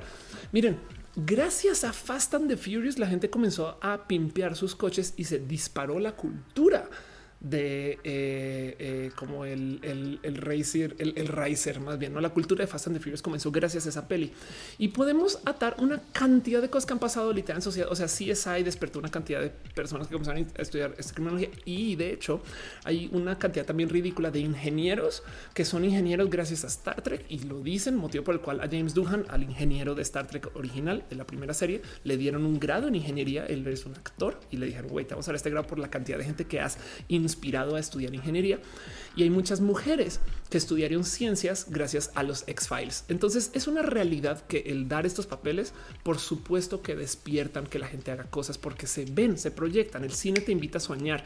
Entonces, qué bonito que se puede hacer. Y lo más importante de todo esto es el material original, el me arruinaron la niñez, no se elimina. Si ustedes tienen nostalgia, bien que pueden, es más, no se tienen que esperar a que salga la sirenita en el cine, pueden verla ya en su casa, no entonces eh, dice Alejandro Chávez, los medios tienen responsabilidad moral. No sé si, no sé si la deben de tener, pero, pero sí tienen poder. Me explico. Em, entonces me parece muy bonito que se hagan estos esfuerzos porque no dañan, me explico, no eliminan. Y es que la queja clásica con todo esto es que, pues que la verdad es que todo es con calzador. Mira, esto es un tweet real. Esto me rebasa acerca de cómo está como programación ligera. Alguien que dice en qué universo la esclava de la izquierda se parece a la princesa de la derecha. Saben, arruinaron la mejor película de mi vida. Perdón, la película todavía existe. No, y porque este cuento que todos somos iguales. Este güey se nota, como dice, como decían por ahí en la respuesta, se nota que es de los güeyes que le da golpes a la pared. Me explico. Estoy siendo muy, muy culera con mis palabras acá, pero para que entiendan un poquito el también lo importante que es hacer esto. Saben, es como me rebasa que hay gente que quiere defender esto solamente porque es que me quitaron lo que yo tenía de niño y niña. Entonces, esto es roja. A mí me gusta sentarme a pensar en por qué importa tanto. Y yo creo que la mitad de la discusión aquí es el me arruinaron la niñez. Porque la otra mitad y, yo creo que esto también es muy válido de enfrentar. Yo hago teatro impro, entonces por supuesto que para mí es muy importante la historia. Es me están metiendo personajes que no se deben de haber metido. O sea, ¿quién chingados quería ver una Rose en Star Wars? No? Y, que de repente se besara con, con, con Boyega, ¿no? Y entonces eso, eso me parece que la metieron con calzador y me están arruinando la historia solamente por apoyar la diversidad. La verdad del cuento es que la historia ya estaba escrita y digamos que si sí la metieron con calzador, igual era una mala historia. ¿Saben? O sea, no es como que escriban el guion y dicen, mm, deberías de ahora poner una persona que sea de otro, no sé, de una etnia diferente. Ahí, no sé, tú ponla cocinando y, ya. No, esos, esos papeles y esas ideas ya están escritas y más bien le añaden que sea una persona de color. Entonces se gana no solo el odio por ser una historia mal escrita, sino también se gana el odio porque es una persona que nos enseñaron a discriminar. No es que la pusieron para la historia mal escrita, saben, funciona al revés.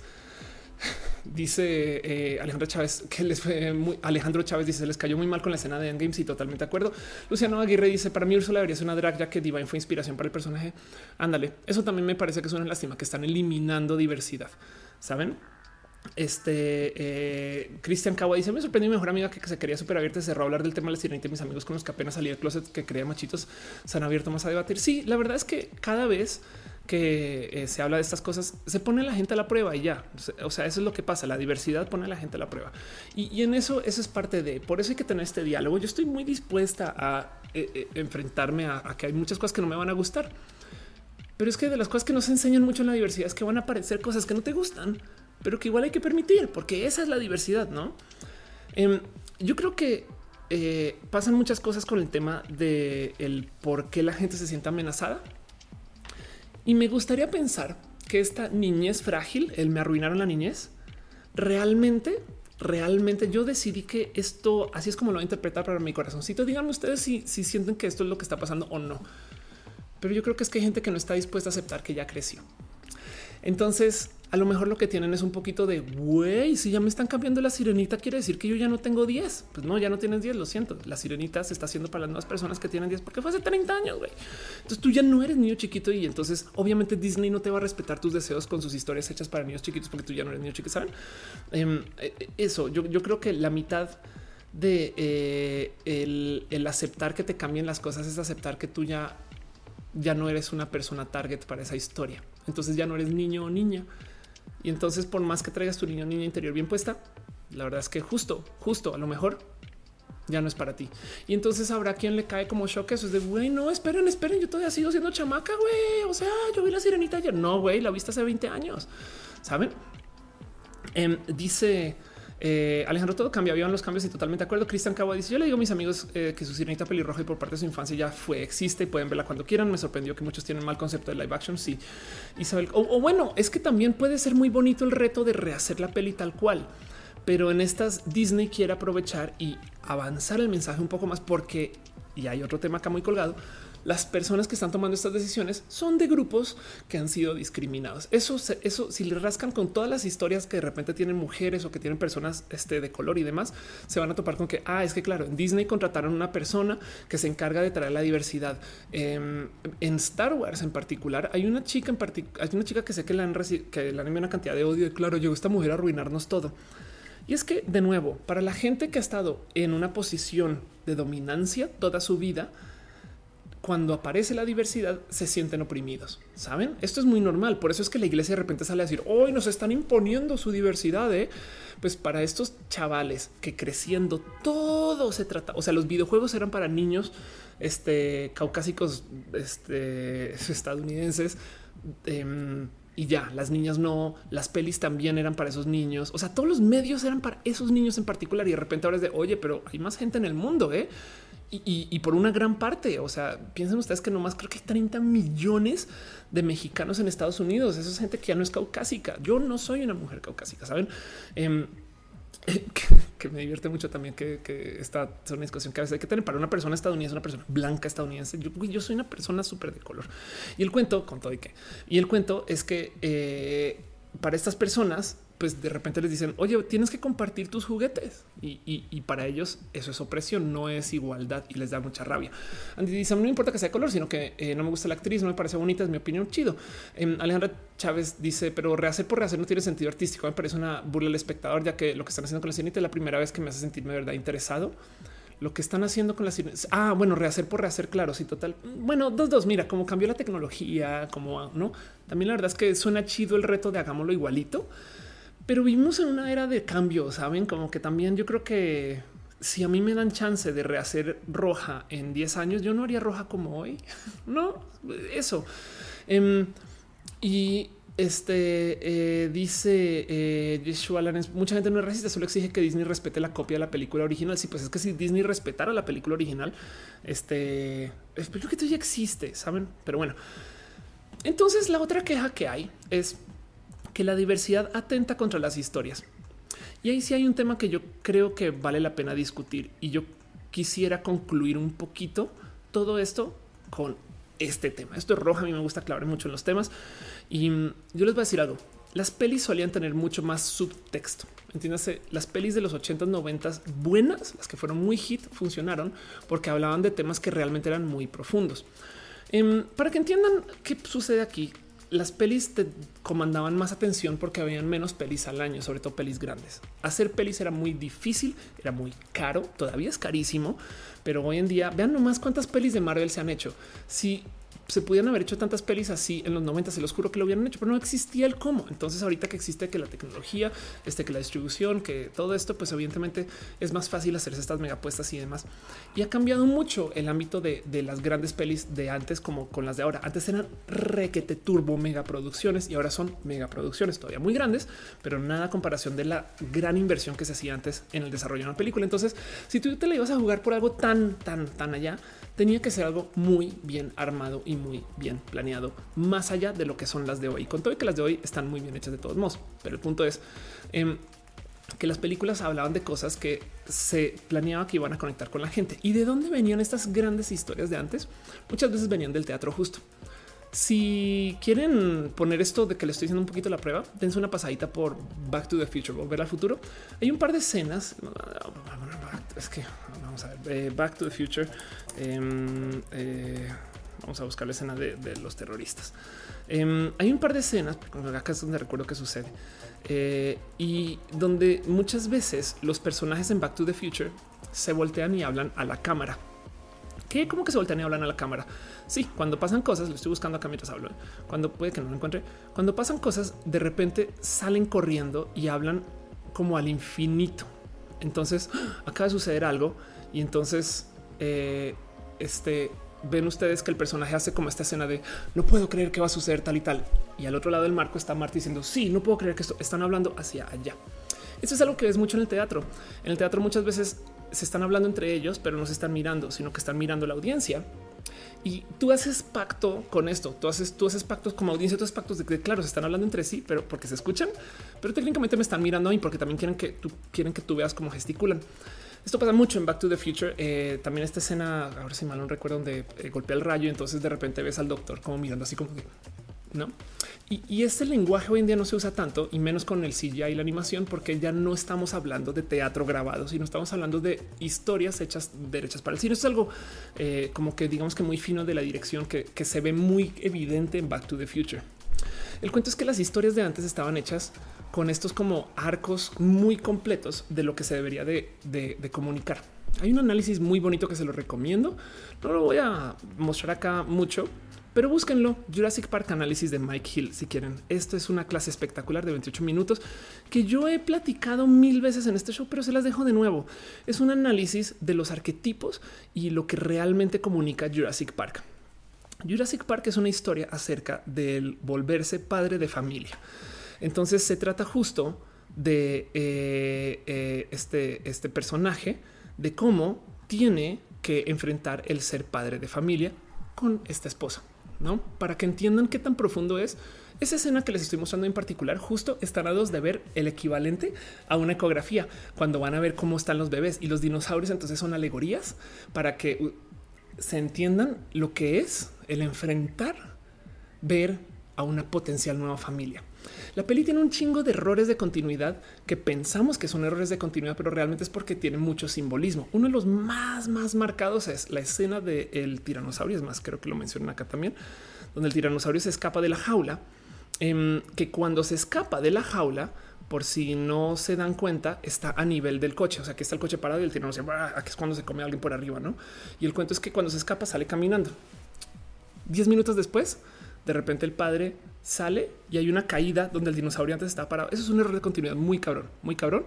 Em, pero la verdad es que es porque están usando esta situación, esta escena, están usando esta como alegoría para decir que una es el cómo te puede atentar para tu familia si no estás preparado para ser padre y la otra es el salto y el salto de fe y de confianza que es ir a buscar a tus hijos así se hayan ido al hoyo es muy tonto y, resulta que todo esto es gran parte de y salió a resultar, salió a, explicarse como si es que así fue. Como no te lo explican en la peli, se asume que quien va a ver la peli tiene el coco para procesar ah, o para comenzar a encontrarlos para el uy, no manches, soy súper lista porque para mí no es una película de dinosaurios, se trata acerca de mi vida. no? Entonces, para muchos padres, la película resuena porque es de güey, claro, es que así es lo que es tener hijos, no? Y para los niños es de ay, dinosaurios, uy, qué miedo. Y entonces la peli conecta muy bien. Em, de hecho, Pixar era muy, muy, muy bueno en esto también. Pixar es el campeón del subtexto y ahora que Pixar le pertenece a Disney, eh, entonces dejaron de hacer este tipo de cosas. Y esto lo pueden ver mucho. Les recomiendo este análisis del fondo de mi corazón. De ese tiempo son 30 minutos em, y es un análisis espectacular. Pues esto se hacía mucho en muchas, muchas, muchas, muchas pelis. Las pelis realmente se trataban acerca de cosas que eran problemas en ese entonces, problemas de los 80s y 90s, inmigración, racismo, em, tener familia, casarse, divorciarse, salir del colegio Saben como que los realmente las pelis no se trataban de lo que se trataban. Las pelis se trataban de otras cosas y usaban a la peli como un camino para entregarte el mensaje. Esas son cosas de reales artistas que se tenían que eh, echar un volado para que eso funcionara y te querían hacer así como el truquito de ah, yo ya les tiro acá la doble, no la torcida para que em, luego la gente conecte con eso. Por eso es que estas pelis no resuenan tanto, porque no se tratan de la peli, se tratan de nosotros y de nosotras. O sea, Jurassic Park para muchas personas se trata acerca del ser y volverse papá o del ser o volverse mamá, no? O el ser y volverse, no sé, adueñarse del cuidado de un hermano menor. Ese tipo de cosas para muchas personas representa tanto más que solamente los dinosaurios. Y por eso es que las nuevas Jurassic Park son vacías, porque solo se tratan de los dinosaurios. Pero ¿por qué cambió esto? No resulta que el cine de hoy eh, no está pago por quien pagaba el cine de ayer. Y ese es el otro cambio que yo creo que se volvió muy, muy visible en muchos espacios. ¿Por qué de repente las Transformers tienen que ir a China? De hecho, Batman, Batman, eh, la nueva trilogía de Batman comenzó con Batman, que por algún motivo va a China, hace algo muy tonto y vuelve. No es como de eso que, pues es porque los inversionistas son chinos. Ok, y entonces ahora tenemos esta, esta situación donde estos inversionistas básicamente contratan la peli y lo que dicen es, ah, bueno, chido, chido tu cotorreo, pero güey, más te vale que menciones China por lo menos 10 veces, ¿no? Ese tipo de cosas. Están, están como que de cierto modo invirtiendo en, en presentarse. Y no solo los chinos, los latinoamericanos también de cierto modo están enfrentándose a adueñarse un poquito de juego. Saben como que este dinero viene a una cantidad de lugares. Lo que realmente está pasando aquí es que están llegando mujeres feministas al poder y están diciendo no es que vamos a cambiar las pelis. Están llegando personas asiáticas al poder a comprar las pelis, saben? Y si yo estoy pagando por esto, güey, yo quiero que se hable de mí, no? Entonces, también de cierto modo quien hace las pelis las está haciendo para audiencias que no son exactamente nosotros y nosotras. Dice eh, Simón Ulises, la familia Monster de los 60 realidad habla de las familias negras y latinas. Chid, claro, exacto. Eh, Rocío Moreno, Moreno hay una escena de una mujer en ropa interior en la compu cuando los niños se esconden, pero no encontré nunca una explicación. Seguramente en ese análisis lo topas. Eh, dice honestamente yo no soy team princesas, aunque me agradó la propuesta fílmica donde Maléfica la protagonista hasta se tornó romántica. Ah, de verdad que Maléfica la cambiaron. Em, dice sobre lo de Disney puede no ser un tema de tecnología, sino por un tema de derechos de autor sobre los personajes. Nah, Disney posee esos personajes, pero es verdad, eh, eh, rehacen los clásicos para seguir teniendo derechos más tiempo. Eso también es muy, ah, ya te entiendo, como que crean una nueva propuesta de personajes para que ahora absolutamente todo lo nuevo sea de Disney. Eso es muy posible también. ¿eh? Tienes una versión como muy como controlable porque ahora lo nuevo está todo bajo tu control y la esa roja ya güey ya la copiaron tanto que ya ni nos interesa con persona puede ser dice Isaac yo digo que no le gusta el cast que hagan su propia casa productora pues puede ser em, y dice eh, yo creo que fue por su voz. Puede ser, puede ser. Laura Andrea dice el tema de la sirenita como el remaster de un juego. Tú juegas con Crash, le pones un skin, pero el mismo Crash en el fondo. Sí, además. Y Or dice me encanta por leer estos textos en las películas. Estimula mucho el pensamiento. El pensamiento me encantaría que se hicieran más así. El problema es que le estás pidiendo mucho a la audiencia que no siempre está lista para estas cosas. El tema aquí es que no se nos olvide que el mercado chino es un mercado muy, muy, muy poco educado y muy poco expuesto al mundo. Hay un ejemplo que yo doy mucho, pero mucho cuando estoy aquí en Roja. Em, cuando yo viví en Australia, ya tiene 10 años, entonces ojalá ya haya cambiado un poquito, pero me acuerdo de estudiar con personas chinas, o sea, una chica en particular, em, con quien yo tuve el chance de acompañarla que probara por primera vez la pizza, no como el como Macondo, saben? Recuerdo la primera vez que el coronel me llevó a probar el hielo, güey. Una cosa así fue tan de pueblo, fue tan de wow, es tu Y así yo había visto las pizzas en las pelis, pero nunca había visto una, güey. Wow. Entonces, quizás eso ya no es tan así hoy en día, 10 años después, pero sí me queda claro que las audiencias chinas, uno, de cierto modo, como tienen tanto control mediático, como que lo que les pongan, sobre todo si es gringo, seguramente se, mueve así. Entonces no tiene que ser profundo. Dos, tiene que mencionar China. Tres, tiene que estar hecho más para allá que para acá, porque ya están dando más dinero allá. Entonces también siento yo que, y esta es una teoría que es teoría sin comprobar, póngase su sombrerito este de la, de la conspiración y, y, acompáñeme con este viaje. Pero yo creo que también ese es parte del motivo por el cual las pelis están haciendo un poquito más simples, porque están siendo escritas para una audiencia que no está en ese lugar para procesar como subtexto tan complejo. Así que sumemos todo. Tenemos a esta gente que de repente tiene poder adquisitivo o poder ejecutivo y está cambiando las pelis desde el interior. Se han preguntado, se han puesto a pensar por qué de repente todas las pelis de ahora son las pelis de cuando éramos chiquitos. O sea, que están dando ahorita este, cómo es Ghostbusters, este Sirenita, Rey León. Saben, es como todas estas pelis que de repente tenemos ahorita son las pelis de nuestra niñez porque las vimos de chiquitos y ahora que ya crecimos y estamos como generación en el poder, eh, saben, eh, en estos puestos de decisión y con dinero. Entonces de repente dicen, güey, yo la quiero volver a hacer, la quiero volver a ver. Yo no sé, quiero, quiero hacerla de nuevo. Em, y, eso, eh, eso es parte del por qué también colgamos mucho la nostalgia. Que déjenme decirles, este mercado de la nostalgia se va a acabar en algún momento, porque desde los noventas en adelante, de repente los medios comenzaron a ser muy diversos. Entonces todo el mundo tuvo una, bueno, mucha gente tuvo un Atari, mucha gente tuvo un Nintendo, mucha gente tuvo un Super Nintendo, pero ya cuando llegamos al Nintendo 64 nos comenzamos a atomizar. Entonces ya algunas personas comenzaron a tener una consola, otros otros. Luego ya cuando llegamos este, al Switch, güey, ya que Play, que este, que el Xbox. Entonces hay tantas consolas que está atomizado que entonces el mercado de la nostalgia de la generación que se crió con el Xbox 360 va a ser mucho más chiquito que el mercado de la nostalgia que la gente que se crió con el Nintendo, porque todo el mundo tenía el Nintendo. ¿Hace sentido? Em, lo mismo va a pasar con las pelis y este tipo de cosas. Así que también del otro lado están como sacándole lo último que se pueda a este mercado de la nostalgia que también se sabe que se va a acabar. Pero de nuevo, sumándolo todo, tenemos este grupo de gente que está queriendo eh, rehacer las pelis de su infancia porque puede, literal porque puede. Tenemos este grupo de gente que quiere corregir las pelis de su infancia que dicen está chido, güey, pero está de la chingada eso que hicieron con Ariel. Pues hagámosla diferente. O sea, activistas, neta activistas. Y tenemos este grupo de gente que está pagando por esas pelis que lo que dices, güey, bájale dos a tu clavadez, güey. No tienes por qué hacer un ensayo acerca del subtexto de la creación del vecinos, güey. Simplemente pon gente feliz y ya, porque nada, así es en China, güey, con que pongas gente feliz y entonces Transformers 36, no? Eso también está pasando. Y, al mismo tiempo, esto tiene escondido el mensaje que del otro lado, la otra cosa que yo creo que vale la pena observar, y esto también me gustaría tener más números, pero pues bueno, voy a tirarlo ahí a ver si usted le resuena. Igual es que el grupo dominante de los 80s y los 90s, o sea, el hombre blanco, estereotípico, eh, hegemónico, ¿saben? Hombre, no es un grupo adinerado. Si fuera tan chido el grupo adinerado del hombre blanco, digamos que de cierto modo hubiera mantenido su dominancia. Y la verdad es que no, la, diversidad es mucho más grande que esto.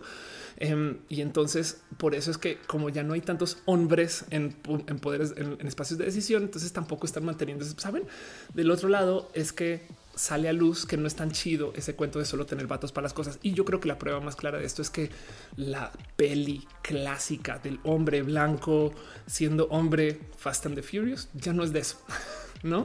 Pero bueno, em, eso, eso es eh, como que el cómo yo tomo todo este tema. Saben, la verdad es que a mí me gusta que me cambien las cosas. Yo creo que me parece chido aprender nuevo y ver nuevo y verlos de otro ángulo. Y me parece divertido el reto, el reto. Miren qué tan complejo será decirle a una chica afrodescendiente, sí, sé Ariel, a ver, a ver, échate, échate un Ariel, a ver, a ver, a ver, no, güey, esa mujer debe tener un talentazo o la producción de esa mujer debe tener un talentazo, una de dos, para que sea tan convincente. Es como, em, a mí me parece bonito ese reto, me parece que es un peso, es como cuando Goku entrena con un caparazón para que sea más pesado, lo mismo, güey, es como que le añade peso y yo creo que eso lo hace aún más interesante, ¿no? Como que me parece bonito de observar. Y del otro lado sí tengo que admitir que yo creo que mi niñez no la veo enfrentada ni atentada, porque que no se nos olvide que parte del tema de la nostalgia es que pues, la gente no quiere enfrentar que ya su sirenita no es la sirenita, su James Bond no es el James Bond. Que de paso James Bond me parece bien tonto que se quejen porque James Bond lo han cambiado como nueve veces. Ay, ¿saben cuántos? Y, no es como que se parezcan, güey. Es más, de hecho, James Bond, em, me acuerdo que, o sea, James Bond que parece gringo, güey. Eh, tuvo una peli, fue muy mala, pero bueno. Em, a ver, vamos a list of James Bond. Hay 25 películas de James Bond que yo pensaba que era la franquicia más em, este, movida, pero resulta que no. y,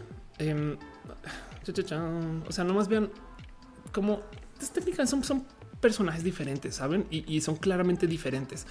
En ningún momento nos están diciendo es el mismo, porque eso se trata, es parte del misterio. Y es una historia escrita. Y como sea, en este caso aún fueron bien pinches listos porque dijeron lo que nos van a dar es 007, porque esa es la otra queja. Sí, pues que en vez de cambiar la sirenita, que nos hagan una nueva sirenita ya, pues que sea. Bueno, pues eso hicieron con James Bond. Igual se quejaron. Pero bueno, en fin, eso es el como lo que yo saco de esto y no se me olvida, no se me olvida que de nuevo hay mucha gente que de verdad, de verdad, de verdad, neta, sí se merece y justifica que se hagan cambios de etnias y que se hagan cambios de, de diversidades. O sea, yo creo que también hay gente que explica, güey, es que es por esto. no también del otro lado. Dice Carlos Bartolo, tal vez si tiene suficiente dinero los hombres blancos y lo ponen la diversidad en los medios para llenar su cuota y no sentirse tan mal. No, porque al revés, justo eso es exactamente la queja, ¿no? Yo creo que están usando a los machirulos para quejarse. O sea, a mí sí me queda claro que si se despierta interés y pasión, entonces eso le ayuda a marketearse la peli. Yo creo que Ghostbusters no lo hubiera tan bien Y con todo y que la película le fue mal, pero le hubiera ido requete re mal si no hubiera generado esa discordia, esa discordia, esa discordia. Em, y, entonces eh, lo mismo con Star Wars, lo mismo con saben, el mero hecho que lo estemos discutiendo es lo que hay que observar acá.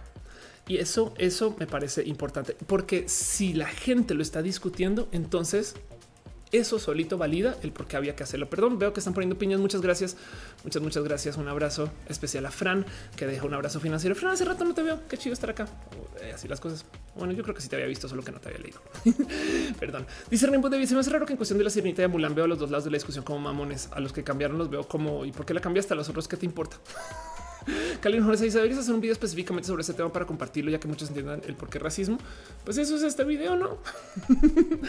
Igual y si a alguien le interesa, alguien que se, no sé, pues sí, quizás después em, entiendo tu punto o extraigo solo este trocito o algo así. Puede ser, pues prometo que le echo cabeza a eso.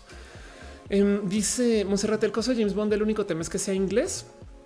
Eh, porque sirve a la reina. Y eso sí, pues la verdad es que eh, ahora tenemos este James Bond gringo que se llama Mission Impossible, ¿no? Pero sí, dice Hasselgast, yo sigo sin aceptar a los otros Batmans que no sean Michael Keaton. pues ahí está, no pasa nada. Sí, como sea, de todos modos, el punto es que no se nos olvide que parte del motivo por el cual hay rechazo es porque hay gente que no está dispuesta a aceptar que ya no son niños. Y yo me quedo con eso de todo este discurso y todo lo demás es simplemente era una industria progresar, porque como ya no somos niños, pues la industria tiene que ir a algún lugar. güey. Y a mí me gusta mucho por dónde va, porque yo creo que solo puede ayudar. Ver la diversidad va a ayudar mucho, sobre todo en estas películas que son globales. Se los prometo que va a haber una niña que se va a inspirar al ver una sirenita cantar, eh, que no, que, le sirve mucho a una persona afrodescendiente. Saben, se los prometo que lo mismo va a pasar con James Bond con chicas. No sé, es como que yo creo que está chido. Y, y si, si no fuera pedo, entonces ¿por qué se paran tanto en sus pestañas a discutirlo? No? Y con eso cierro el tema. Dejo con ustedes la pregunta: ¿Cómo se sienten ustedes con esto? ¿Les gusta? ¿No les gusta? A mí me parece espectacular de observar todo esto y espero no estar, perdón el término colombiano, pero orinando muy fuera del tiesto. Em, pero es como mi pensar con todo esto. De nuevo, yo estoy perfectamente bien con que cualquier persona actúe cualquier cosa, pero entonces hay que trabajar en que por ejemplo, a las personas discriminadas se les deje hacer papeles de grupos que no son discriminados, que las mujeres trans puedan hacer papeles que no son trans. Y si acaso solamente me pararía a defender que si hay algunos discursos que los tienen que hacer personas que son de esa, me explico. Em, como que yo creo que si tú vas a hacer una película acerca del asesinato de no sé, algún grupo demasiado marginalizados, no sé, judíos en eso, es yo creo que más sensible darles el lugar a quien lo vivió lo trae, no? O se crió con eso. Yo, creo que desde cierto modo otro hay algunas historias que no son para alguien más para contar, pero de todos modos, aún así, de eso se trata el actuar, no? Que cualquier persona haga cualquier cosa. Es solamente que si una persona de 92 años quiere hacer el papel eh, de un niño chiquito, pues a ver, te veo, a ver cómo lo haces, no? Y pues ahí tiene a Chabelo, no? Pero ya dice Carlin José, ¿qué opinas sobre el niño drag Desmond? Me parece espectacular. Eh, y, creo que vamos a hablar un poquito de cómo hay gente que piensa que están sexualizando. Y yo, eso me parece que es solamente proyección. Quien cree que el drag es automáticamente sexualizar cosas está orinando fuera del tiesto. Dice Gea, ojalá que en un futuro muy lejano podamos ver personajes infantiles LGBT. Sí, bueno, pues eh, Aristemos son niños, no tienen 15 años. Aldo Receta dice eh, gente del stream, la gente que se tiene que adaptar o no, porque está enfocado en las nuevas generaciones para que se sientan identificados con la sociedad. Sí, y que no se nos olvide que también eso. Em, es muy importante. El mundo es diverso, el mundo es naturalmente, o sea, no, esto lo digo en mis conferencias y acá mucho, no es que sea el mundo, los normales y los raritos, los LGBT. No, todo el mundo es diverso. Siempre hablamos de la inclusión. De lo que hay que hablar es de la exclusión. Saben, el verdadero problema no es eh, eh, que exista gente gay. El verdadero problema es que hay gente que se siente mal que exista gente gay. Yo no entiendo por qué. Bueno, sí entiendo un poquito, pero me gustaría que existiera más enfoque eh, en, esos discursos de discriminación en quien discrimina, no en quien es discriminado. Saben?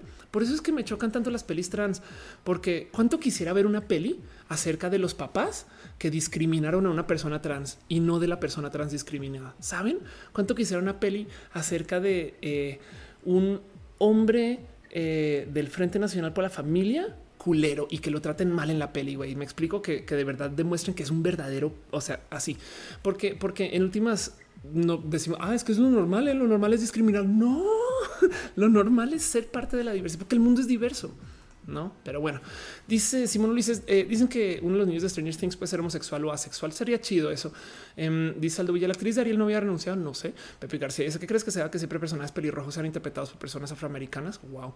Bueno, de hecho, em, no sé. La verdad es que es una buena pregunta. ¿eh? Igual, igual y si hay una agenda para eliminar los pelirrojos, pero así las cosas. En fin, em, siendo lo que es, Ahora sí quiero arrancar formalmente con el show. Dejo con usted la, la pregunta de cómo se siente con esto. ¿Les gusta? ¿No les gusta? Yo voy al aire una hora 45 minutos hablando de esto.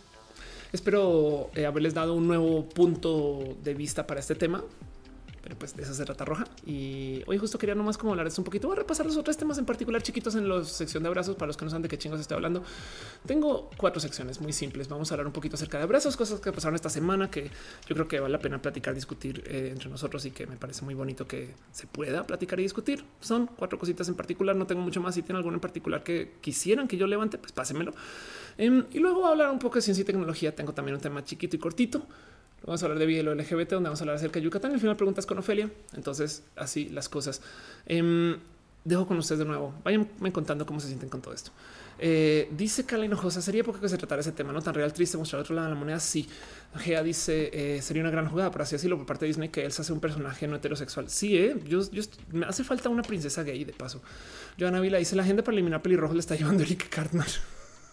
Puede ser Pepe García, eh, ya te había leído, perdón. Em, y dice Selva del Trueno, quizás porque antes para los blancos la diversidad iba tan lejos como la gente pelirroja. Claro, eso también es verdad. ¿eh? Eso también es verdad. Es que también en este mundo en el que vivimos nos damos cuenta de que el mundo es diverso y así las cosas.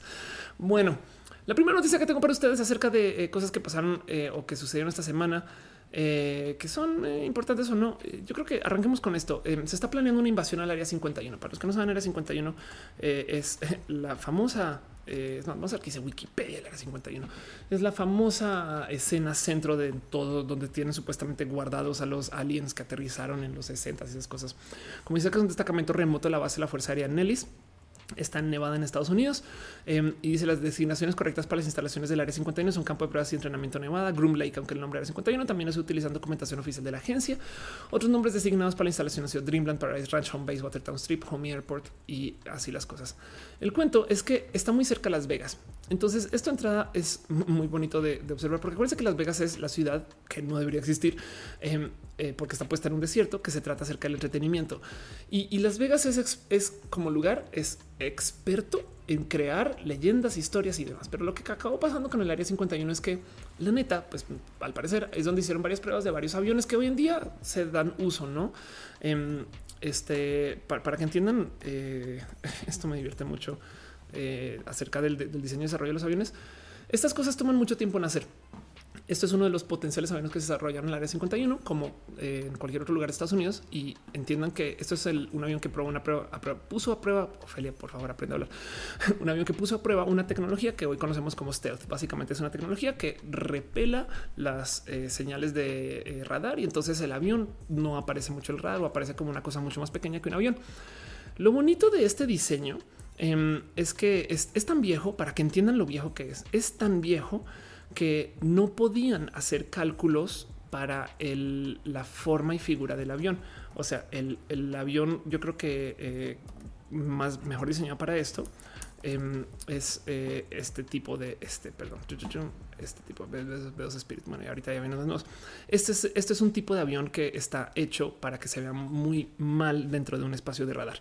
Básicamente son antenas muy malas volando. Me explico, le dan una señal, o perdón, le dan una capacidad de, distribuir señal de radio muy mala, muy, muy mala. Entonces no refleja nada. Pues por su pintura, por su diseño. Además, si piensan que parece un búho de lado, es porque además está tomado de ahí. El cuento es que cuando se desarrolló un avión como estos, como no tenían el poder computacional para calcular la curva perfecta, entonces lo hicieron con líneas rectas. O sea, este avión es este mismo avión de baja resolución. Piensen en eso. Este avión es este avión, solamente que es de tiene menos polígonos.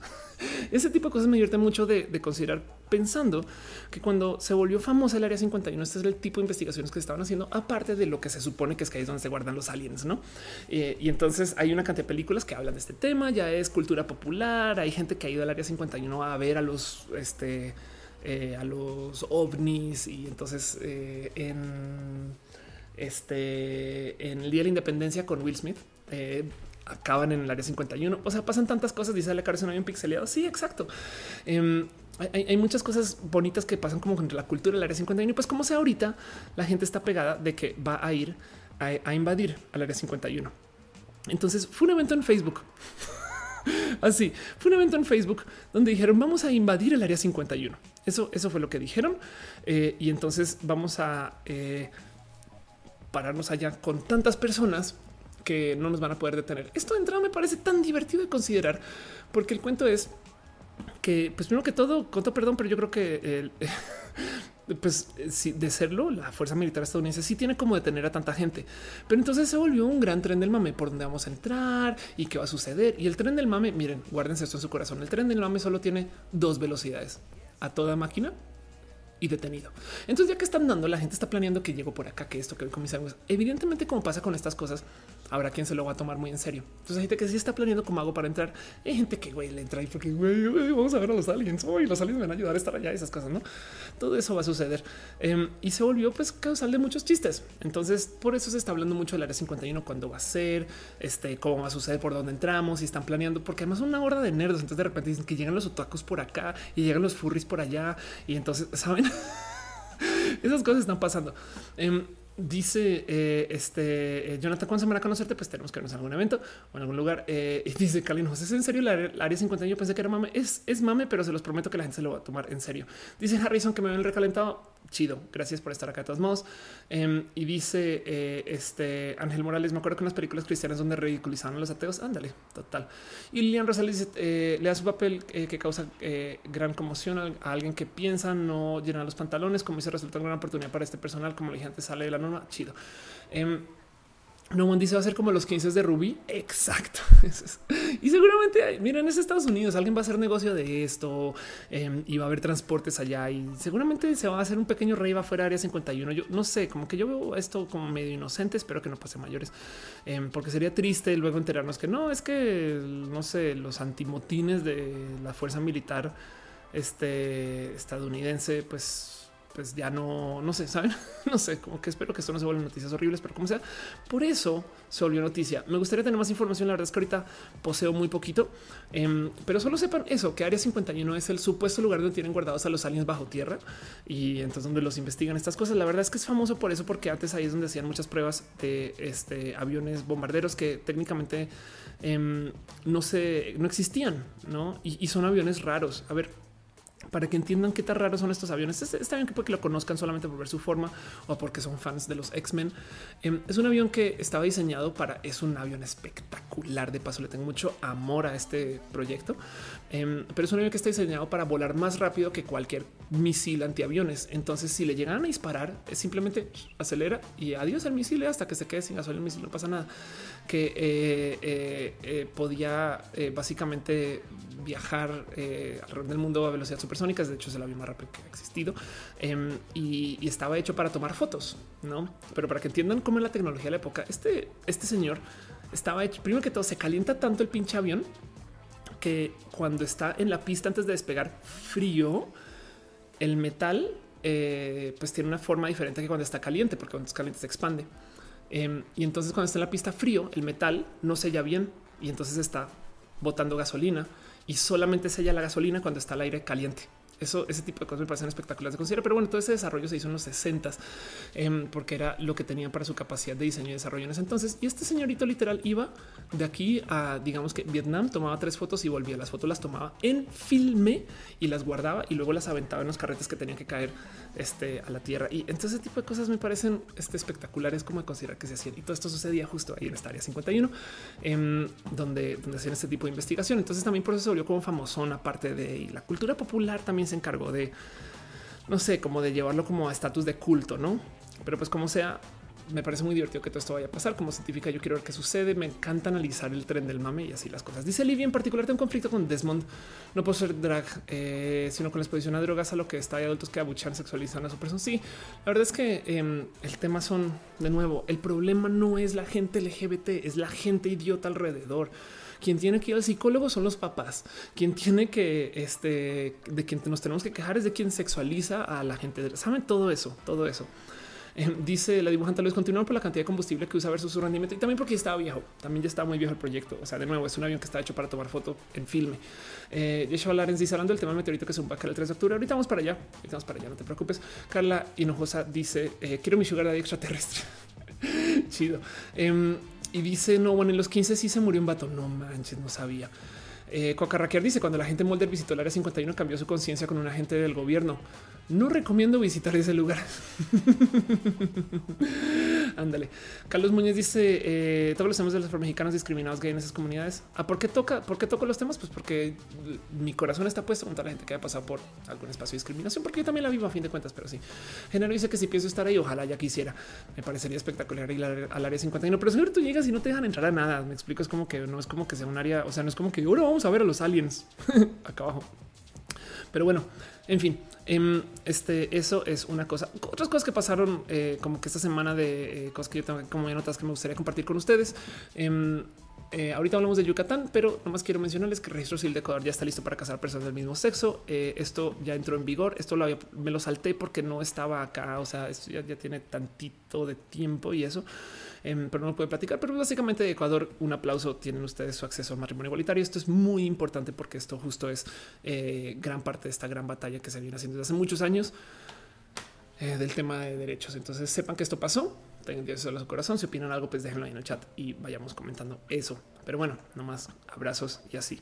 Em, y luego otra cosa que pasó esta semana que yo creo que quiero platicar con ustedes así por encimita también a calidad de abrazos y yo voy a ver qué pasa con pero no sé si ustedes saben que hay un grupo de gente que se autodenomina como feministas, que son mujeres realmente radicalmente feministas. Entiéndase, más que feministas, me gustaría nombrarlas quizás como potencialmente embristas o por lo menos cis feministas, o sea, que están en contra de que existan mujeres trans, pero también apoyan a los feminismos. Y yo sé que esta plática puede ser larga y profunda y ahorita no quiero aclarar mucho en eso, excepto que yo siento que sí necesitamos activistas que sean así de furiosas, solamente que ojalá y no se enfoquen en la gente trans, sino donde realmente está el problema, ¿no? Pero pues como sea, de todos modos, me divierte mucho este acercamiento desde el punto de vista del, uy, no puedo creer que esto sea un intento de, este, fechoría si lo quieren ver. El cuento es el siguiente. Los discursos de odio últimamente están siendo muy penalizados en redes sociales.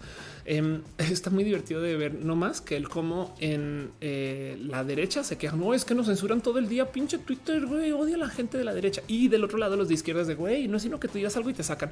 Todo el mundo jura que las redes sociales están contra sí. Y, entonces eso yo creo que tiene que ver no más con que el algoritmo versus lo que están intentando hacer y demás. Y como sea, el punto es que hay varias reglas de cosas que eh, te previenen de que te cierren tu cuenta y demás. Por ejemplo, yo tengo una cuenta verificada en Instagram, en Twitter, en Facebook.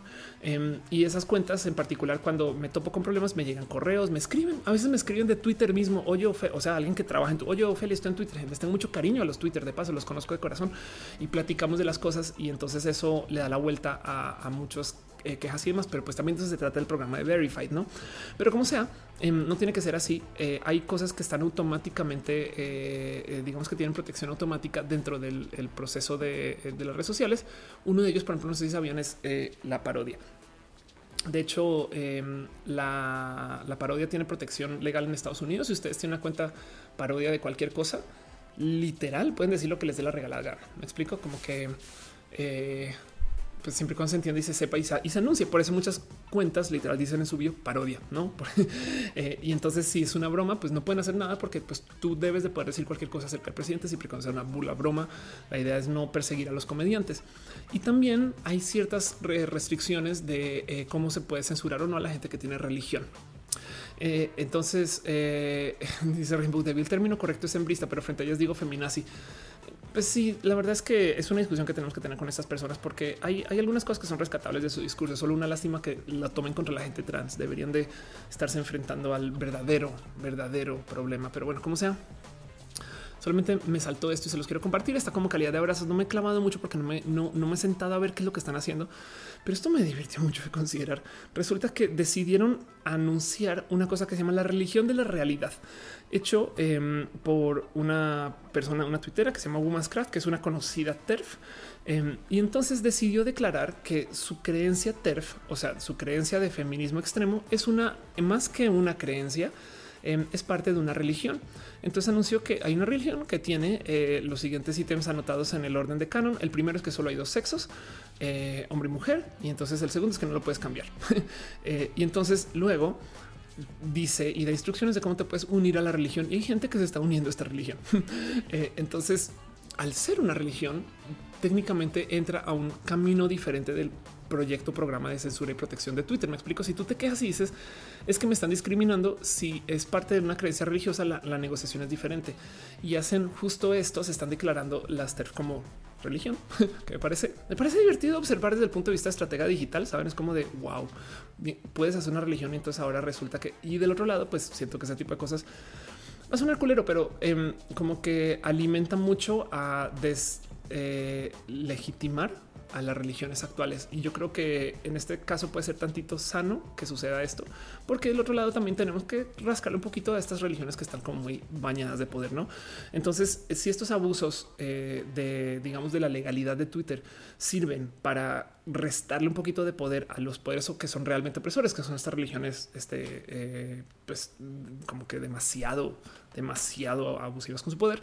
Em, entonces, como que le doy la bienvenida a esto. Me explico, porque evidentemente es una mamalonada. Me explico, pero ya. Em, dice Rekashi que no es solo hombre y mujer y refundó el cristianismo. Se acabó así. Carlos Hinojosa dice es un topo. Rainbow David dice se debería empezar a dejar de ofender a la mujer como tal, mejor defender la, feminidad para que sea sino, hay dos, dos. Sí, el, tema es que miren, sí, que es más, voy a volver a mostrar la gráfica de René eh, para que recuerden también. Es que, que no se les olvide que no estamos en un momento cualquiera. Em, no estamos en, una situación de, hoy relax y demás, que no se les olvide que estamos pasando por un momento donde a la mujer se le persigue mucho. O sea, no, o sea, y sí, yo sé que al chico afeminado también, y yo sé que eh, la feminidad también saben. O sea, yo sé, me queda claro, pero, pero evidentemente también hay motivos del por, del por qué las mujeres feministas están así tan alarmadas. Ok, tengan eso siempre cerca a su corazón. Las TERF en parte son así, pero la burra no era arisca. No lo mismo con la gente que es demasiado agresiva con su protección de cómo vas a hacer eso con la gente que no sé pues es que vienen de, momentos raros y complejos, no? Pero pues como se dice, Carla Hinojosa es un tipo de machismo internalizado muy profundo. Pues sí, eso es verdad. Eh, Salvador Mesa dice es la idea del satanismo, es súper incluyente, totalmente de acuerdo. De hecho, el satanismo levellano, para los que no saben, eh, básicamente todavía insiste en la creencia de este canon de, Dios, cielo, no y demás, pero del otro lado la idea es cuestionarlo. Entonces el satanismo levellano es muy sano, es muy sano. Irónicamente nos enseñaron a satanizar a los satánicos. Eh, eh, de hecho, de ahí viene eh, la cultura de que hay que tenerle miedo a la gente satánica está tan inter, o sea, The Craft se trata de unas brujas que tienen poder y no sé qué. Güey, cuando te empapas de lo que hay realmente detrás del satanismo levellano, te quedas con un poco de pues esto es como que muy no, no, o sea, no es tan grave ¿eh? y no tiene, o sea, eso está bonito. Ojalá se le enseñe a la gente a pensar así.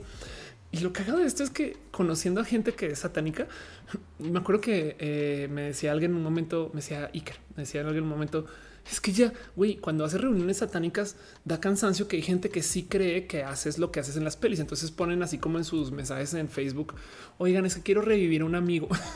y estoy, güey, eso no es lo que hacemos acá. En fin, pero bueno, el caso. Em, todo eso, todo eso es como parte de esta negociación discusión y solamente quiero dejarles acá el, el, que sepan lo que hay gente que está tratando de crear una religión de odio a propósito em, y el mero experimento lo voy a tener como en observación. Em, porque, porque si Twitter le entra a, o sea, esto pone la prueba el que es una religión y que no es una religión y que se debe defender y que no se defiende, qué se puede hacer, qué no se puede hacer, qué se censura, qué no se censura. Saben todo esto. Y, yo creo que me parece como divertido considerar que eso esté pasando dentro de, pues también dentro de mi privilegio, que yo no me siento una persona tan discriminada. No me imagino que si ustedes son personas que le han pasado muy mal con mujeres TERF, disculpen, sí que yo lo tome como tan a la ligera, saben? Este, pero bueno, así las cosas. Dice Simón Ulises, una amiga satánica y es más sana, civilizada que muchos católicos que conozco. Totalmente de acuerdo. Eh, Andy Bowie dice más bonito, orgulloso de villano aquí. Gracias. Rainbow David dice, no soy satanista, pero cuando leí la Biblia negra de, la B y descubrí que se oímos tres satánicos escribiendo en el chat, voy a pensar algo diferente acerca de todos ustedes ahora en adelante. Eh, Brainy Montenegro dice, hola, llegué tarde. No te preocupes que todavía tenemos tantito más de show por seguir y así las cosas. Pero bueno. Em, en fin, em, otra cosa que tengo aquí en abrazos, cosas que pasaron, no necesariamente pasó en la semana, más bien en una época yo me tomaba el tiempo de sentarme a leer como estudios de ciencia y demás. Esto me lo cruzaron por Twitter en un momento, me dijeron, oye, puedes hablar de esto. Entonces no más quiero como mencionarlo por encimita, eh, pero sepan que esto pues, son las cosas que pasan y demás. O sea, esto es un poquito temporal, pero es un estudio que se publicó em, acerca del uso de redes sociales. Yo he hablado mucho de las redes sociales en roja, me interesa mucho el ver cómo la gente las usa, las adopta, por qué, cómo se comunica, por dónde va, qué, qué quiere trabajar con ellas, estas cosas.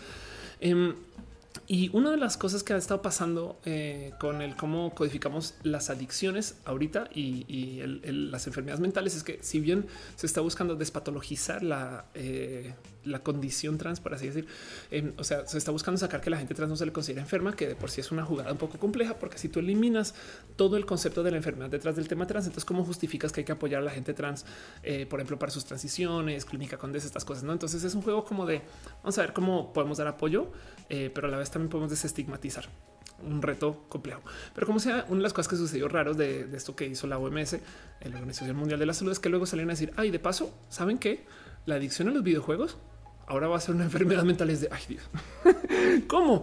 Em, entonces ahora se está trabajando un poquito para tratar de desestigmatizar la adicción a los videojuegos, porque los videojuegos en últimas son más bien mal entendidos por la generación del ayer. Los videojuegos de hoy, si lo piensan, si ustedes juegan un juego como Overwatch, eh, esos juegos se están enfocando en enseñarnos a jugar en equipo. No sé si ustedes lo saben o si juegan videojuegos hoy, seguramente muchos de ustedes sí, pero para quienes no, los videojuegos de hoy tienen multijugador en línea y el, proyecto del multijugador en línea es que tú entras a un lobby, a un espacio y pues básicamente tomas roles, entiéndase. Em, cuando tú, cuando tú es que digo Overwatch, pero esto ya pasa hoy en día, no? Ahora vamos a buscar Overwatch Roles, que fue el último juego que jugué en forma, en forma. Em, el cuento de los roles eh, de, Overwatch es que tienes eh, personas que entran no necesariamente para ser eh, ofensivos, sino puedes jugar defensa, como si fuera un equipo de fútbol, si lo quieren ver, pero también hay personas que están ahí no necesariamente para estar siempre disparando, sino para estar asegurándose que el juego pueda seguir. healer, no? Eso se ve en muchos espacios, muchos lugares, pero pues el punto aquí es que si a ti te enseñan roles, tú tienes que jugar comunicándote. O sea, no, esto es algo que yo creo que se ha tomado muy como por encimita, pero que los videojuegos de hoy sean colaborativos, em, yo creo que va a crear mejores jugadores en equipo a futuro. O sea, prepárense para que en 10, en 15 años de repente los emprendedores todos sean emprendedores muy o líderes o emprendedores muy como em, personas que saben hacer o armar equipos o que saben como que se los prometo que de aquí a unos 10 o 15 años vamos a tener un cambio en cómo se ve el mundo de los emprendedores, porque hay gente que se ahora está criando en cómo hago yo no para jugar videojuegos siendo el más chingón para atacar, sino para asegurarme que todo el mundo pueda seguir siendo chingón. Saben, ese tipo de lecciones están enseñando desde los videojuegos y esas cosas no lo toman en cuenta quien no juega los videojuegos. Saben, como que quien está desconectado de esto, la más nada los ve como pues, se la pasa ahí todo el día. Güey, pues sí, pero es que entienda que para que se esté ahí todo el día es porque también está viviendo una forma diferente, no? Em, y eso eh, yo creo que es parte del por qué los videojuegos, pues en últimas, eh, se merecen un poquito de esfuerzo para tratar de deshacer un poco esa estigmatización. Y me pasaron esta nota porque me gusta hablar de este tema donde alguien decía sí, pues resulta que un estudio topa que lo que está dando depresión no son los videojuegos, sino son las redes sociales. Em, este es un estudio bien, bien, bien, bien, bien, bien, bien amplio. De hecho, em, que eh, además tomó gente desde el 2012 hasta el 2018 que piensan nomás cómo han cambiado las redes sociales en este tiempo y que topó con que la gran mayoría de la gente se siente en depresión desde las redes sociales. El motivo es muy evidente. Primero que todas las redes sociales están hechas para que tú no te puedas despegar. El juego de las redes sociales es mantenerte activo, activa y además que estés viendo material siempre, ¿saben? Entonces como que están hechas para, para que peleemos, discutamos, están optimizadas para que tú busques como que estar platicando con la gente en vez de solamente consumiendo. Y luego, por ejemplo, ya lo, este ejemplo lo he dado mil veces en Instagram, saben muy bien más o menos cuánto tiempo te quedas viendo la app y cuándo la vas a cerrar. Y en ese momento te comienzan a mostrar fotos que te van a generar más interacción a ti para que te quedes. No, si alguna vez han visto una foto bonita en Instagram y luego dicen ay, qué era y vuelven para no encontrarla ahí. Em, entonces las redes sociales frustran mucho porque estás viendo lo mejor de lo que publica gente y en tu cabeza lo comparas contra tu vida cotidiana. Saben, el dicho en inglés es que estamos comparando nuestro eh, highlight reel con el reel de bloopers. No, eh, básicamente estamos comparando lo mejor de lo que muestra una persona, el mejor marketing de tus amigos y amigas contra tu carrete entero, donde tienes las fotos que nos salieron bien, estas cosas. Entonces, claro que eso también te frustra. Y encima de eso, como no lo puedes soltar, entonces también hay mucha frustración del mero uso de Ay, es que tenía que hacer cosas. Entonces, mm, ¿qué hago? Saben? Es muy desgastante. Y, acá tenemos un estudio formal que comprueba que justo ahí sí hay desgasto digital, no? Dice Andy Bowie, una vez jugué League of Legends literal la gente que te desea la muerte por el juego. sí, el League of Legends no es, tan bonito, así sí es tantito más tóxico. Em, eh, sobre todo por el método de interacción, pero pues hay muchos juegos. Los juegos que tienen, por ejemplo, chat de voz, yo creo que son los mejores para estos. Sims en particular, por ejemplo, funcionan bien. Em, aunque en Sims no, no juegas tantos roles. Em, dice Rainbow David. Ah, neta, las redes sociales no es como no nos dimos cuenta. sí, no he hablado mucho de ese tema en particular, entonces, pues también me entienden. ¿no? Este dice eh, es cierto. Instagram tiene un medidor de tiempo y cuando llegas al límite te muestra cierto contenido atractivo. Sí, pues y, ese tiempo cambia según la persona, ¿eh? según, según la persona, no? Pero pues bueno, como sea, em, el punto es que justo eh, miren, hay tantas cosas que no se ven de los. Esa gente que dice que los videojuegos impulsan la violencia. Yo creo que al revés. Si tú eres una persona violenta, los videojuegos puede que te den un espacio para desfogar. Donde, güey, claro, llegaste a casa y entonces ahora hiciste todo en un espacio, en una zona virtual controlada, no como que mm, eh, yo, creo que las verdaderas conversaciones que tenemos que tener acerca de los videojuegos, yo creo que tienen que ver más bien con, por ejemplo, el consentimiento, porque si los videojuegos eh, permiten hacer cosas que tú no puedes hacer, ¿qué tal si hiciéramos juegos? donde se permiten hacer cosas que son socialmente no aceptadas y si eso ayudara a que la gente entonces no sienta la necesidad de hacerlo, ¿no? o sea, literal un juego donde violas a alguien. Eh, para alguien que tiene esta, esta pulsión, yo creo que más que normalizarlo, puede que lo desfogue, pero yo me estoy inventando todo esto. No sé, me lo inventé.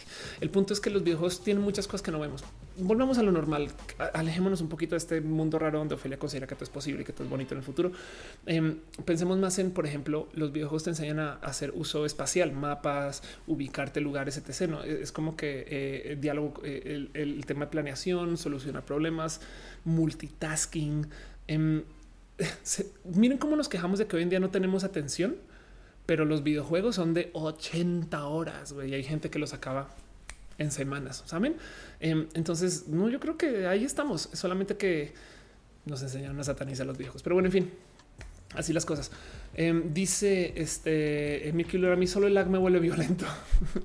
Caro dice eh, descansa Monserrat Simón, un abrazo, gracias por estar acá. Un abrazo por la enfermedad con mucho amor. Sí, que con mucho amor. Exacto. Armando 54 dice qué opinas de Agustín Laje? Nada, pues que es este, una persona que es evidentemente pagada por eh, la gente que está en contra de la diversidad para que exista. Eh, Samir dice Westworld eh, real. Uf, sería bonito considerar. Y dice Brian Cooper para eso es Second Life. Rainbow es verdad. Rainbow Davis ya existen los juegos que yo se enfocados en la violación de la presión. Me pregunto, sí, pero sabes que pues sí, me gustaría ver qué pasa con eso, pero estudiarlos bien. Saben como que si andamos por la vida pensando que nada de esto, o sea, si somos moralinos acerca de esto, pues nunca se va a estudiar bien. Si no lo podemos hablar, pues nos va a explotar en la cara y ya, fin, ¿no? Entonces, pues bueno, en fin, eso lo dejo nomás a calidad de abrazos. Y yo creo que ahora sí formalmente cierro toda esta sección de abrazos y me voy a hablar un poquito de ciencia, no más porque ya hablé de ciencia una vez, pero pues vamos a hablar otra vez acerca del tema de ciencias en particular. Em, y arranquemos con nuestra primera sección formalmente. Dice eh, que se investiga, no Ayurveda. Voy a dejar una taba abierta Ayurveda antes de que se me olvide.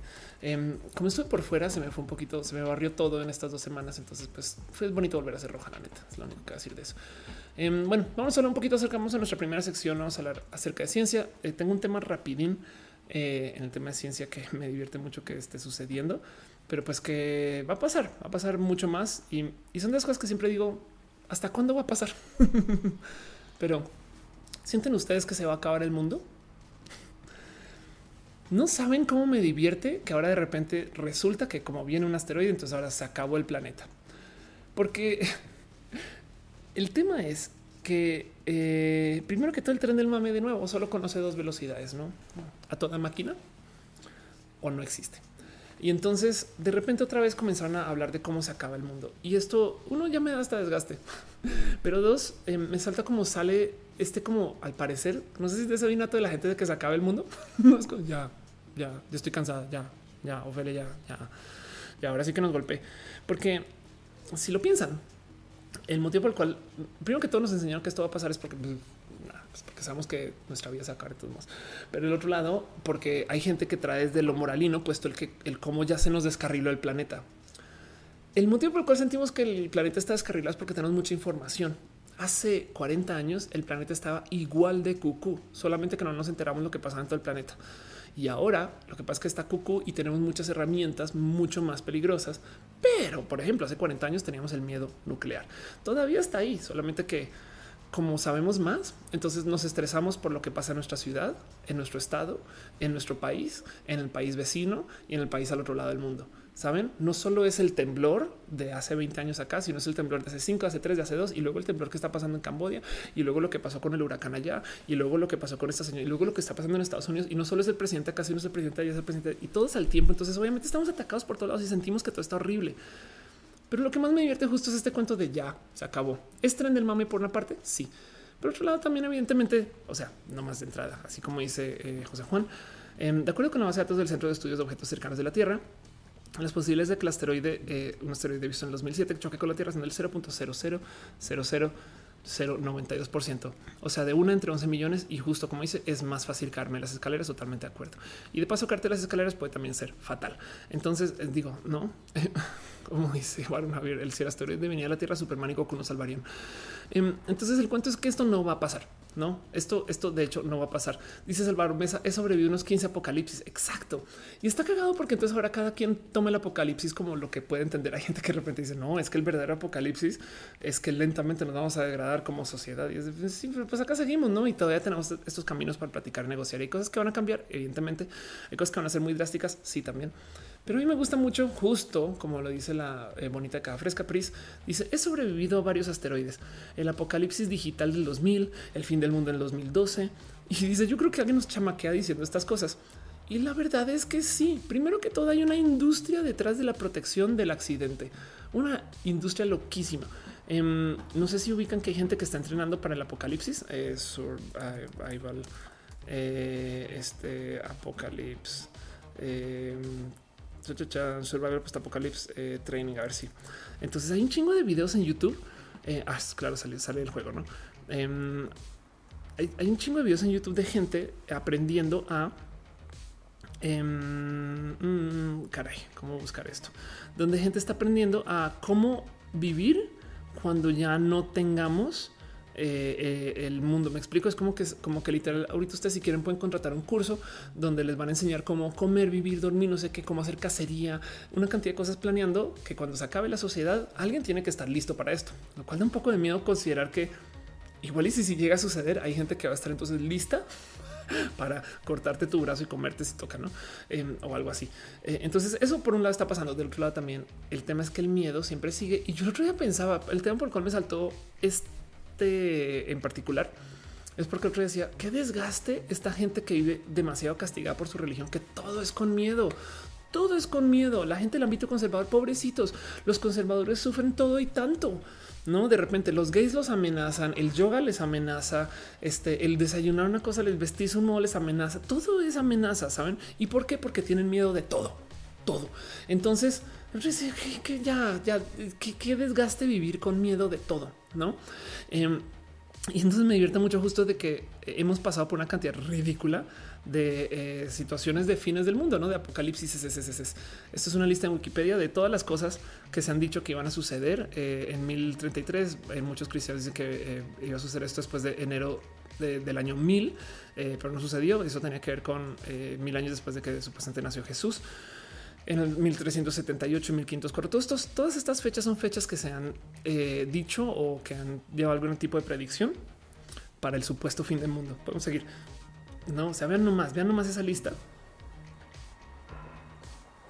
de todas las veces que se ha dicho que se va a acabar el mundo. Ok, algunas que recordaremos. Vamos a irnos como ya las últimas, eh, porque todavía hay unas que están supuestamente eh, puestas para futuro. No en el año 22 billones la verdad es que estas últimas sí son por límites de desarrollo de física. Me explico. O sea, es el fin del universo por el literal desarrollo enérgico. Entonces esto sí va a suceder. Em, pero del otro lado estamos hablando de que son 22 mil millones de años. Me explico, es como si la logramos, como sería espectacular, ¿no? Em, pero del otro lado, eh, vean esto, el 2129, en 2239, en 2280, en el 2020, en el 2021, en el 2026, ¿no? Son las predicciones a futuro y estas son las de entonces em, eh, eh, que tenemos por acá.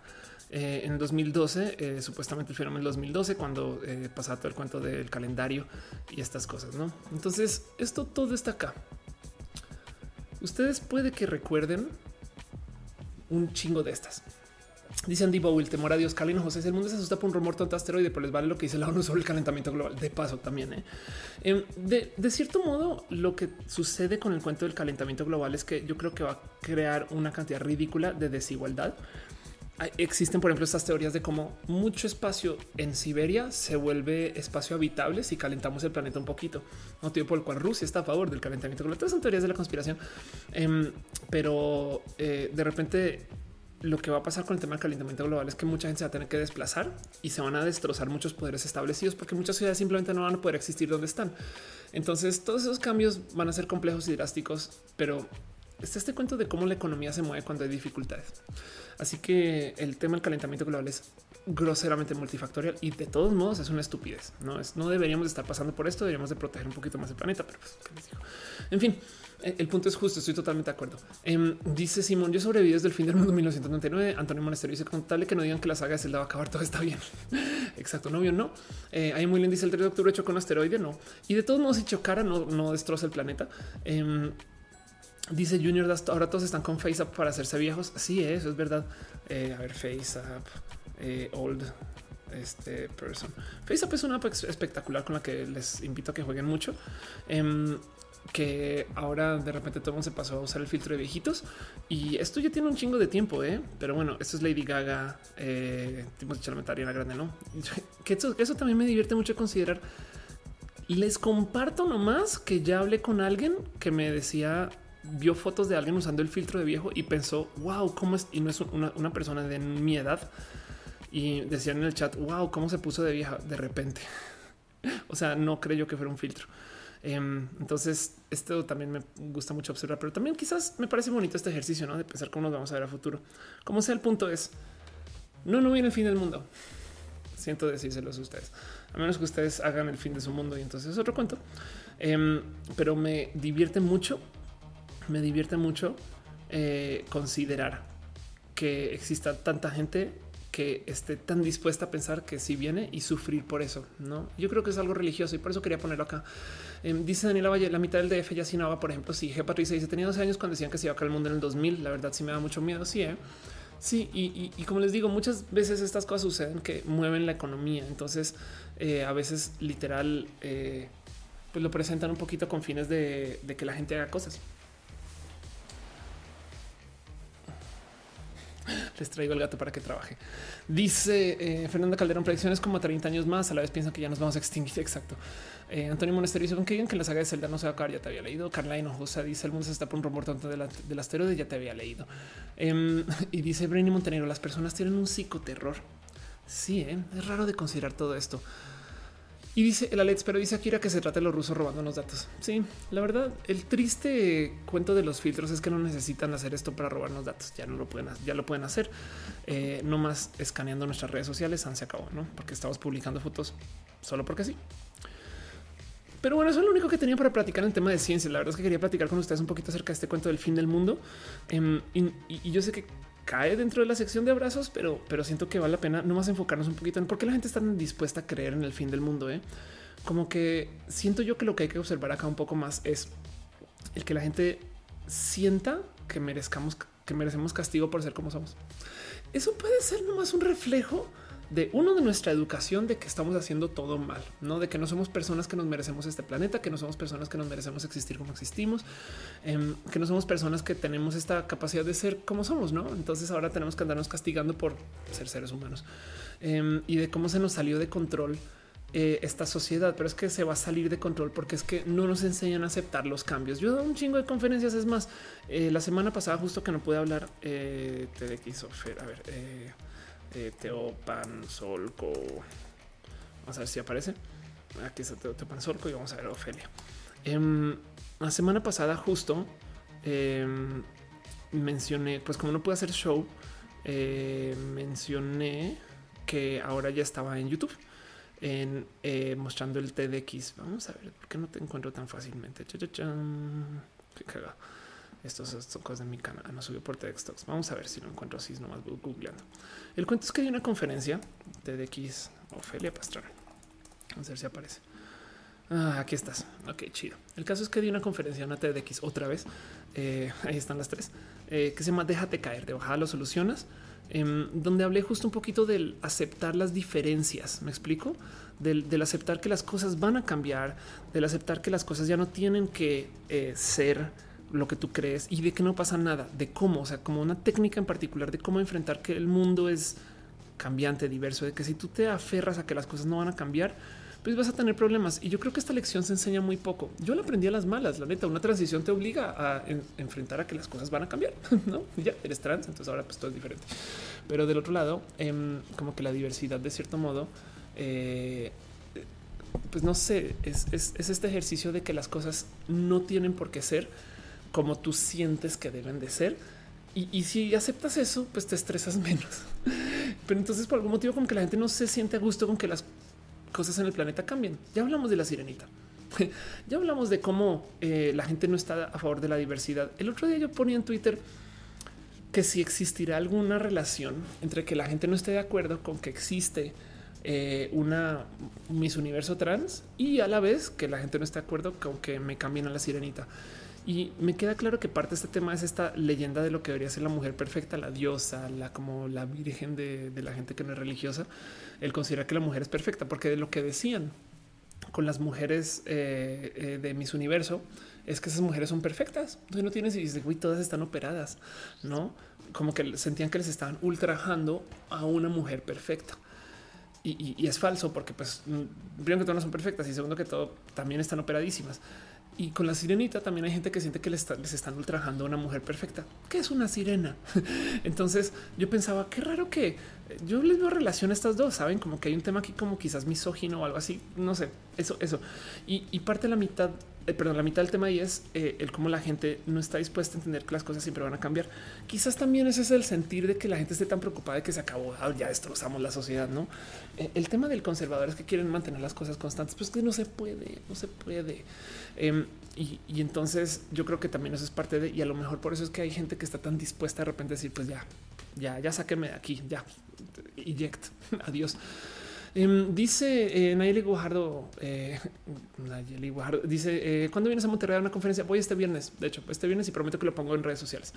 Eh, el Alex dice, ¿te acuerdas del tema de los puristas? Pues parece que todos somos puristas sobre algún tema al cual nos rehusamos al cambio. Pues sí, justo por eso hablaba yo en esta TED. O sea, recomiendo, si quieren recomendarle a algún purista algo que ver, que se eche en esta TED.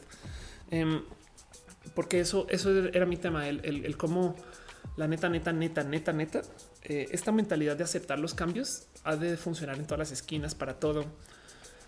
Y sí, yo, admito que también tengo algunos purismos, pero, pero es una labor de raciocinio sentarse a pensar por qué me choca que me cambien la jugada, no? Dice Patricia Mora, para mí las sirenas son hermafroditas. Bueno, técnicamente hay mm, eh, mermen, eh, ¿cómo se llaman? Tritones. Eh, entonces, no, también están divididas por género, pero mira, son personajes ficticios. Si nos queremos inventar un nuevo tipo de sirenas que son queer, adelante. Me vale gorro. Eh, Brainy Montenegro dice que en Venezuela Miss Earth iba a participar la chica trans y no la dejan participar, claro, porque pues hay que odiar a la gente nueva, ¿no? Eh, dice este en niveles que si el TDX de Expani, ah, fue el mismo ST, de hecho justo fue en eh, Teopanzolco, entonces seguro el de, X, el de X también está publicado también. Salvador Mesa dice la única constante es el cambio, sí. Suriel Manuel dice el único fin del mundo que quiero es el tercer impacto. no. Pero no, Cristian Anborguesa dice: Me siento tan cómodo escuchándote. Es increíble. Me encanta. Muchas gracias por decirlo. Jorge Luis Martínez dice: en Peliagudo, por favor, es mi cumple semana. Buena noche. Te admiro y soy tu fan. Peliagudo. Un abrazo, Jorge Luis. Feliz cumpleaños. Y Este Rainbow David dice que si ya vi la TDX de Hispania, pues estuve ahí. O sea, fue no sé si habló después que yo o antes que yo, pero sí, ahí fue. De hecho, hablamos ratísimo en ese, en TDX. Conocí también a alguien muy bonito ese día que espero que haya quedado grabado también a Alejandra Caletti, que es una soprano, también una persona muy bonita, pero bueno. En fin, todo eso y con eso cierro este tema en particular, el cómo se sienten ustedes con el tema de los cambios, el fin del mundo. Si llega el fin del mundo, todo lo que les tengo que decir es, pues nada, celebremos, ya les digo, si llega el fin del mundo, hay chance de que sobreviva una gran parte de, la población y pues toca reconstruir todo. Entonces, ni modo, pues a coger. y ya eh, dice se cómo se ve Afrodita y la Atenas del ojo de la misoginia. Sí, total, total. Eh, Grumosa dice, Grumosa dice, Ofelia, ayuda, estoy en la prepa. No te puedo ayudar mucho, te tienes que graduar. Así de como que te imagino como si fueras quizás una persona viajera en el tiempo y que de repente viajó y apareció en el cuerpo una persona que está en la prepa. Socorro, sáquenme de la prepa. La prepa es muy loca. Rocío Moreno dice: eh, Me iba a dormir, pero se canceló todo. ¿En qué sección vas? Vamos a saltar a nuestra última sección, sección antes de ir a las preguntas. Una sección que llama cariño. Hablemos de lo LGBT. este mm, vamos a hablar un poquito de un tema en particular que me llega al corazón. Me da mucha, mucha, mucha, mucha rabia. Me lo pidieron también, pero la verdad es que lo vengo siguiendo también. Y es que con todo lo que hemos avanzado con el tema del matrimonio igualitario, tristemente en Yucatán esto se fue a la te mega chingada. Em, el cuento es eh, por segunda vez este año em, no hubo voto eh, a favor del matrimonio igualitario en Yucatán. Esto a mí me sorprende, saben como que yo estoy tan acostumbrada que va, mejorando las cosas, eh, de que lentamente saben como que nos estamos desarrollando y de repente pasa esto es de qué, o sea, como que por qué. Y, me salta mucho porque además em, parte del tema aquí es que el voto por segunda vez lo llevaron en secreto. Em, primero que todo, me gustaría dejar un pequeño abrazo a Alex este, Orue quien estuvo tuiteando del tema. La verdad es bueno, y también que ahí está el caliche también en esa imagen y ahí está este. En fin, la gente bonita, los activistas de Yucatán, mucho cariño a esta gente bonita especial que, literal fueron y que estuvieron allá presentes, pero además porque eh, Alex hizo, se puso a live tuitear todo, o sea, se sentó desde la mañana, eh, se hicieron entre la mañana fila y es que piensen ustedes que es ir a este evento a toparse con gente que está rezando, rezando vestidos de blanco para que la gente no tenga derechos de que perdón esto qué, está pasando acá. Y pues sí, estuvo como comentando todo lo que había sucedido. El cuento es el siguiente. Em, se puso un voto hace eh, unos meses y el voto no salió a favor, pero em, lo pudieron poner bajo em, este bajo eh, caray, se me fue lo apelaron. No, em, pero el caso es que básicamente lo pudieron poner en duda. Perdón, la palabra se me, se me, se me barrió ahorita. Y el cuento es que eso les, parte del motivo por el cual sucedió es porque pusieron el voto en secreto. Y aquí es donde siento yo que hay mucho que platicar. El motivo por el cual están poniendo su voto en secreto estos legisladores es porque insisten que la agresiva comunidad LGBT va a tomar represalias contra ellos. Evidentemente las represalias vienen desde el voto, pero ellos dicen que es un tema de seguridad. Entonces, y esto fue lo que usaron ellos eh, para eh, básicamente argumentar, a ver un momento, esto no es legal. Y se dieron chance de eh, amparo, en la palabra que estoy buscando, se dieron chance de, pasar un proceso de amparo, proceso por el cual básicamente se volvió a repasar este voto. Entonces, el pleno del Congreso de Yucatán tomó por segundo año, por, segunda vez en el año, la iniciativa de matrimonio igualitario em, y el voto secreto técnicamente no iba a suceder, por lo cual pasaron por todo su proceso del día de hoy y al final discutieron si se iba a llevar o no el voto secreto. ¿Y qué creen? No tengo ningún problema como volverlo a hacer en secreto. Evidentemente hay mucha información de quién sí votó a favor, porque con mucho orgullo dicen, güey, yo sí voto. Em, pero de todos modos, el, resultado final es que se dieron nueve votos a favor, 15 votos en contra y hay una como sospecha de quiénes son esas 15 personas, porque em, para los que les interesa este tipo de cosas, las bancadas que estuvieron más en contra fueron personas del PRI y el PAN. Em, quienes de paso, si no tengo entendido, son mayoritarios en eh, Yucatán y entonces ahora eh, van a seguir poniendo esto, pues tirándolo contra la pared hasta que funcione, eh, porque además de todos modos hay una ley federal que sí apoya el matrimonio igualitario. Entonces em, hay mucho material legal de donde jalar y poner y poner presión y evidentemente también eventualmente habrá que hacer cambios del mismo voto. Y la pregunta es si la comunidad LGBT en Yucatán tiene esta capacidad de mover el voto y wow. Em, dice este Carlino José agresividad prohibir los derechos humanos es agresivo. Exacto. Y entonces a mí eso es lo que me da rabia toda esta situación que no solo, no solo nos están negando derechos o le están negando derechos a la gente de Yucatán, sino que encima de eso los culeros lo están diciendo como que oigan, y es que además es que perdón, pero es que esos violentos LGBT, uy, no, no, no, no, no, no, no, no, no vaya a ser que nos pase algo. Es de no mames, güey, en qué momento tú eres la persona oprimida acá, saben? Porque el cuento aquí es que, que que no me deja de sorprender lo que dicen las personas del ámbito antiderechos es, es que nos van a obligar a ser gay. Nadie está obligando a nadie a ser gay. Se está permitiendo que un grupo de gente sea parte de la sociedad. Es un derecho humano. ¿Me explico? Pero evidentemente ellos lo toman como no nos van a obligar. Y yo creo que eso es una confesión de que ellos saben que están oprimiendo, no? Ellos saben que están siendo culeros con un grupo de gente y entonces les dan miedo que los traten a ellos como ellos tratan a los demás. Ese mismo cuento que explica la misoginia en estos hombres muy machos. Em, mucha misoginia se puede explicar si ustedes consideran que es el miedo de un hombre a que lo traten como ese hombre trata a las mujeres. No, él sabe que está siendo culero con las viejas y le da miedo que, que, un, hombre lo pueda ligar. Por eso es que están estos memes de nadie, absolutamente nadie. Y de repente un hombre heterosexual, ay no, ese gay me vio y es de güey, nadie te vio. no, pero ese es el cuento. Mucha misoginia se puede explicar es el mero miedo de que de que se les traten a ellos como ellos tratan a las otras personas. Y yo creo que eso es parte de em, ellos saben que están siendo agresivos y entonces por eso se quieren defender. Eh, cuando a mí como mujer trans me dicen es que yo no quiero que tú entres al baño de hombres porque podrías violar y abusar a este, perdón, dicen yo no quiero que entres al baño de mujeres porque podrías violar, abusar a mujeres. Yo a veces le digo a estos señores, creo que eso es lo que quieres hacer tú. Sabes, yo quiero entrar al baño a usar el baño. Em, y, entonces se proyectan ellos en nosotros. Y está pasando. Por eso me da tanta rabia toda esta historia. Eh, Brainy Montenegro dice catalogan la comunidad LGBT con personas agresivas. Sí, no mames, eso me parece tan, tan, tan fuera de lugar. Tampoco dice, ¿crees que hoy día hay más homosexuales que antes o que la misma cantidad, solo que ahora lo dicen? Yo creo que eh, hay más gente investigando su sexualidad y a la vez hay más gente diciendo que eh, vive eh, abiertamente LGBT. La comunidad LGBT en Estados Unidos, millennial, a ver, LGBT millennials, 20%. Vamos a ver si, si lo encuentro. Em, Ok, ya que está. Em, aquí hay una encuesta que topa que entre la generación millennial, el 20% de la gente se identifica, eh, el 20% de la gente se identifica eh, LGBT. Ok, esto, esto es bien importante. No es que la generación millennial sea más gay, sino es que más gente lo dice. 20% es un número inmenso. A ver, si, si toda la gente fuera millennial, si ese, eso, les asusta pensar, pues hablemos otro día. Pero imagínense que todo el mundo fuera millennial.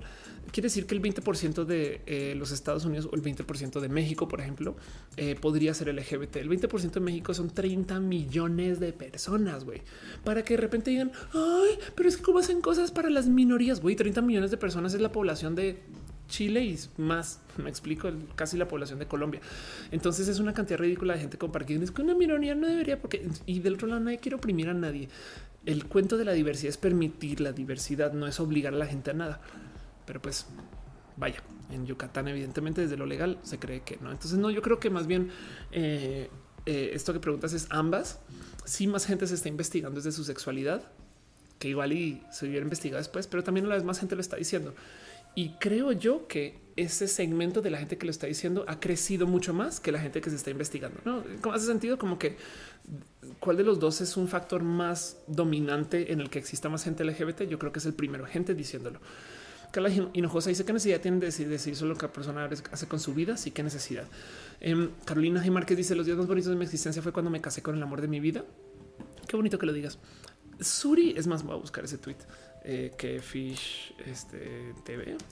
Of course. Hace nada le puse un tweet a Suri que rara vez le tuiteo a Suri eh, en general. Em, pero aquí está. Eh, pero vi que Suri puso un tweet que es que me llegó al corazón. Porque Suri, para los que no ubican a Suri, Suri es una youtuber que viene de una familia que es muy del ámbito conservador, que de hecho tiene que ver mucho con ese tema de las iglesias que están detrás del Frente Nacional por la Familia. Esa historia, véanla en el canal de Suri, entérense un poquito de su vida. Es una chica chida, güey, chida. Em, que la conocí hace mucho tiempo, pero bueno, el caso es que Suri pone un tweet que dice qué triste darte cuenta que la mayoría de las personas que están en el closet y dice incluso a mí me pasó siguen ahí principalmente por miedo al rechazo familiar porque dice y esto tiene toda la razón se supone que la familia es la que te ama incondicionalmente tu lugar seguro tu lugar de apoyo de tú puedes ser tú y esto tiene toda la razón. Y entonces yo le respondo a Suri también. Además, es más rudo cuando ves que esta gente que sale a marchar dicen es que quieren destrozar la familia. esto que está pasando este, aquí o sea, la gente que está en contra, que no, como que no saben, yo creo que en esta foto igual, no sé si los de la derecha están en contra. En fin, esta gente lo que dicen es, quieren destrozar la familia. Qué bonito eso. Si tú, si tu Dios es amor, ¿por qué odias tanto? Toda la razón. Quieren destrozar la familia, no sé qué es de perdón, al revés. Justo lo que queremos es familia, lo que queremos, estamos pidiendo el permiso, permiso, piensan en eso, estamos pidiendo permiso para casarnos. Bueno, estamos diciéndoles, güey, vaya, quítense porque vamos a tener el proceso legal, me vale gorro. Como sea que lo quieran tomar, lo que estamos buscando es el matrimonio. Queremos hacer familias. Estamos buscando el cómo poder que nuestras familias no nos quieran convertir, sino que podamos ser parte de la familia. Estamos buscando educar, estamos buscando crear familia. Entonces, es una ironía que salgan a decir, le quieren destrozar. Es de no mames. Yo creo que, güey, si yo para poderme casar estoy dispuesta a cambiar la ley de mi país, güey. Creo que yo tengo más ganas de casarme que un chingo de gente. Hace sentido, pero bueno, en fin. Em, dice salvarme a los LGBT fóbicos. Tienen miedo de que salga a la luz que la comunidad no es una minoría tan pequeña como creíamos. Eso es verdad. Em, yo creo que sí.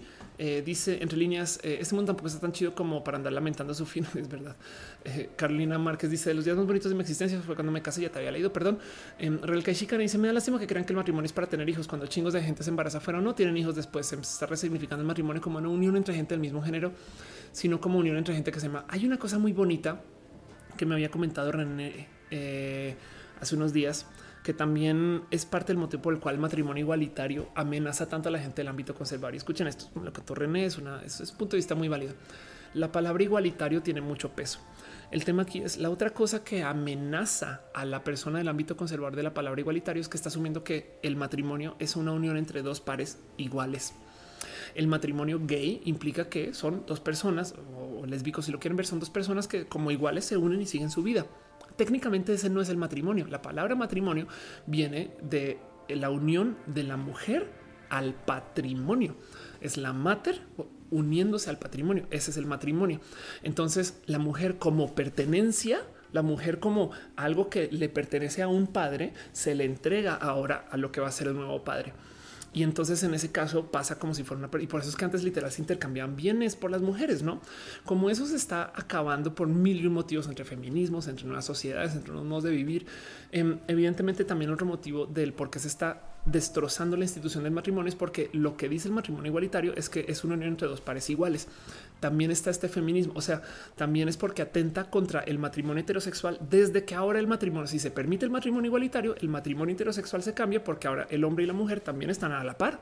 No suena tonto decirlo, pero si lo piensan desde el ámbito del quien diseña estos poderes detrás de la creación del matrimonio y la religión, estas cosas, pues entonces sí es horrorífico pensar que les cambien la jugada, porque entonces hay muchas cosas que dejan de ser, por ejemplo, todo este poder masculino.